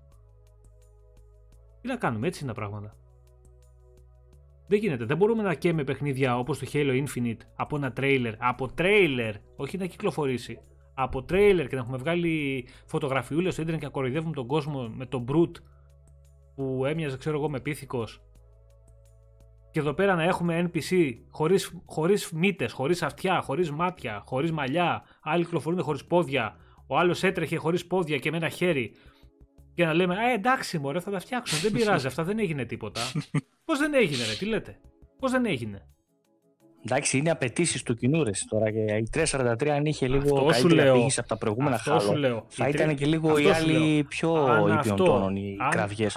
Τώρα τη CD Projekt τη σώζει το Witcher. Αν ένα από τα πιο πολύ βραβευμένα παιχνίδια. αν το Cyberpunk ήταν exclusive στο Xbox, θα είχε πάει όχι άπατο, δεν μπορώ να φανταστώ ότι θα έχει γραφτεί στο ίντερνετ γι' αυτό. Εγώ στο λέω από την άποψη του προηγούμενου του project. Δεν συμφωνείς. Δηλαδή ότι ε, ναι, παίρνει ναι, το συγχωροχάρτη ναι. του Witcher. Έτσι, και η 343 παίρνει το, δεν παίρνει το συγχωροχάρτη από το προηγούμενο του παιχνίδι. Δεν ξέρεις τι έγινε. Η... Ο κόσμος θυμάται την αμέσως προηγούμενη δουλειά. Δεν θυμάται τι, ούτε την πιο, προ, πιο προηγούμενη, ούτε την πιο, πιο, πιο, πιο, πιο προηγούμενη. Κοίτα να δεις. Το παιχνίδι θα στρώσεις κατά πάσα πιθανότητα, εντάξει. Ε, θα βγουν, το Witcher συνέχισε, δεν ήταν ένα παιχνίδι που σταμάτησε. Δηλαδή τα δύο expansion που έβγαλε είναι ολόκληρα παιχνίδια. Τρο, τρο, τρομερά, ναι, τρομερά. Μιλάμε για ολόκληρα παιχνίδια. Έχουν story μέσα που άλλα main campaigns δεν τα φτάνουν. Και από θέμα ομορφιάς και από θέμα ενδιαφέροντος και από θέμα διάρκειας. Και μιλάμε για expansion τώρα. Ε, και σίγουρα το Cyberpunk θα συνεχίσει. Ε, το θέμα είναι αυτό που σου λέω ότι αν είχε βγει σε αυτή τη μορφή όπως είναι τώρα, σε αυτό το αποτέλεσμα από στούντιο της Microsoft και το ξαναλέω συγκεκριμένα από στούντιο της Microsoft ναι, θα από ένα καινούριο στούντιο της Microsoft θα είχε πέσει το ίντερνετ να τους φάνε, θα, όχι θα έχει πέσει, θα τους είχαν φάει ήδη. Ήδη όμως, δηλαδή δε, θα είχε γίνει χαμός. Αυτή τη στιγμή αυτό που λες, έχει συγχωροχάρτη που δικαίως το έχει, δεν ξέρω, όχι, για μένα δεν έχουμε ποτέ συγχωροχάρτη, το είπα και το ξαναλέω, κανένας όταν βγάζεις αυτό το αποτέλεσμα και ζητάς τα λεφτά μπροστά, συγχωροχάρτη δεν έχει. Όταν βέβαια σε ένα χρόνο από τώρα το, το αποτέλεσμα που έχεις φτιάξει είναι τρομερό, εννοείται ότι θα βγούμε να το πούμε, δεν το συζητάμε αυτό. Ε, τώρα όμως δεν είναι τρομερό. Βασικά για μένα είναι κακό. Όχι τρομερό, είναι κακό. Μέχρι τώρα και μέχρι το σημείο που είπα ότι έχω φτάσει στο παιχνίδι, εντάξει, δεν το έχω τελειώσει. Μέχρι τώρα. Πάντως τη ζημιά, παιδιά, αν θέλετε, δεν την κάνουν ούτε αυτοί που έχουν φτιάξει το σενάριο, ούτε οι προγραμματιστές, ούτε οι οποίοι είναι παιδί μου για να φέρουν τα χρήματα που έχουν δεσμευτεί να φέρουν στην εταιρεία, πιέζουν καταστάσεις και καταλήξεις να έχεις τέτοια αποτελέσματα. Και αυτό δεν είναι μόνο στο gaming, σε οποιοδήποτε software ε, ναι, να σκεφτείς. Είναι τόσο απλό, δεν είναι κάτι άλλο. Εντάξει, μωρέ, εντάξει, μωρέ. Θα τα δούμε. Λοιπόν, αυτά. Δεν έχουμε κάτι άλλο να πούμε; Δεν νομίζω. Skyrim και τα Yakuza στο Pass. Δεν Α, ναι, να τα πούμε κάτι άλλο. παιχνιδάκια παιδιά που είδαμε εκεί, πολύ σημαντικές προσθήκες. Ο Μιχάλης πέταγε από τη χαρά του μόλις είδε Yakuza 3, 4, 5 Remaster και το Song of Life, το 6 δηλαδή που έρχεται στο Game Pass. Ε, περιμένουμε μετά και το 7 με τη σειρά του να έρθει, να έχουμε όλη τη σειρά Yakuza στο, στο Game Pass. Έρχονται επίσης το Code Vein που είναι αξιόλογο παιχνίδι. Skyrim από μεθαύριο την Τρίτη μπαίνει και αυτό στην υπηρεσία, το Special Edition εννοείται. Αυτό θα έχει με τη μία τα mods που έλεγες; Ναι, ναι, με τη μία υπάρχουν τα mods μέσα. Απλά Ωραία. να ξέρετε. Εντάξει, εγώ το έχω κατεβάσει τώρα και περιμένω να δούμε τι θα γίνει με τα mods. Ψάχνουμε πατέντα ναι. για ε, load, ε, short load και να, βγούμε, να δούμε τρόπο πώς μπορούμε να παίρνουμε για κάποιον που δεν έχει παίξει ξανά το παιχνίδι και τα achievements ε, με load φορτωμένα. Υπάρχουν τρόποι ε, θα το ψάχνουμε λίγο καλύτερα να δούμε ποια modes είναι συμβατά με, τη, με το παραθυράκι αυτό ώστε να φτιάξουμε ένα loading list, ένα mod list που θα σε επιτρέπει να παίρνετε και achievement κανονικά. Θα τα βγάλουμε στο site αυτά, θα τα δούμε. Απλά να κυκλοφορήσει λίγο το παιχνίδι, να το τεστάρουμε, να μην γράφουμε πατάτες. Λοιπόν, παιδιά, να είστε καλά. Σας ευχαριστούμε όλοι που ήσασταν απόψε στην παρέα μας και τα είπαμε ωραία. Α, Jim, σε ξέχασα. Έχεις έχει δίκιο. Ζήτησα πριν μπορούμε να πούμε δύο λέξεις για το FIFA το Next Gen. Λοιπόν, τι γίνεται με το Next ναι. Gen το παιχνίδι; Ε, είναι σίγουρα πιο όμορφο, πολύ πιο καθαρό, δεν το συζητάμε μέσα. Έχει έτσι ε, εισαγωγικές σκηνές στο match με πιο cinematic, ωραίες σκηνούλες έτσι. Ε, οι μεγάλοι παίχτες ε, έχουν τρομερή λεπτομέρεια, ακόμα και τα μαλλιά τους έχουν κίνηση πλέον, δηλαδή βλέπεις το Messi και και άλλους ε, μεγάλους με τον Neymar και αυτούς και είναι σαν να τους βλέπεις φωτογραφία μες στο παιχνίδι. Είναι πραγματικά τους έχουν φτιάξει πολύ ωραίους. Καμία σχέση με τους χαρακτήρες που βλέπαμε στο, στα προηγούμενα FIFA. Πολύ ωραίοι μέσα. Αλλά παιδιά το gameplay είναι FIFA. Είναι FIFA. Η AI είναι να γελάνε ξέρω εγώ, ταραπανάκια. Δε. Βάζεις παιχνίδι να δεις βάζεις AI με AI, υπολογιστή με υπολογιστή, να παίξουν κάθε παρακολουθείς. Ε, μιλάμε κομμωδία. Κομμωδία. Κάτι που δεν το έχει το Pro απ' την άλλη. Δηλαδή, άμα βάλεις match ε, να παίξει ο υπολογιστής μεταξύ τους στο Pro, βλέπεις πολύ ωραία ματσάκια. Πάρα πολύ ωραία ματσάκια. Εδώ μιλάμε κομμωδία. Είναι οι άλλοι στο σέντρο, πίσω από τη σέντρα και κάνουν ένα αμυντικός σπάσι στον άλλον και οι άλλοι κάθονται στη σέντρα και περιμένουν. Εντάξει, τραγωδίες. Δεν είναι καλό. Δεν είναι καλό. Πιο ωραία γραφικά ε, παραμένει για μένα κακό παιχνίδι. Πιο όμορφο παιχνίδι μεν, κακό παιχνίδι δε. Αυτά. Λοιπόν, παιδιά, να είστε καλά. Άκη, Κώστα, Βασίλη, θα τα πούμε. Ευχαριστώ και εγώ που ήρθατε εδώ σήμερα το απογευματάκι και τα είπαμε. Θα πούμε ευχαριστώ και σε όλα τα παιδιά που ήταν στην παρέα μας. όλους. Καλή συνέχεια, καλό υπόλοιπο Κυριακής. Πηγαίνετε, παίχτε παιχνιδάρες, πηγαίνετε να βρείτε κι εσείς κανένα bug μέσα στο Cyberpunk, να μην τα λέω μόνο εγώ. και θα τα πούμε. Να είστε όλοι καλά παιδιά, καλή συνέχεια. Καλή συνέχεια σε όλους.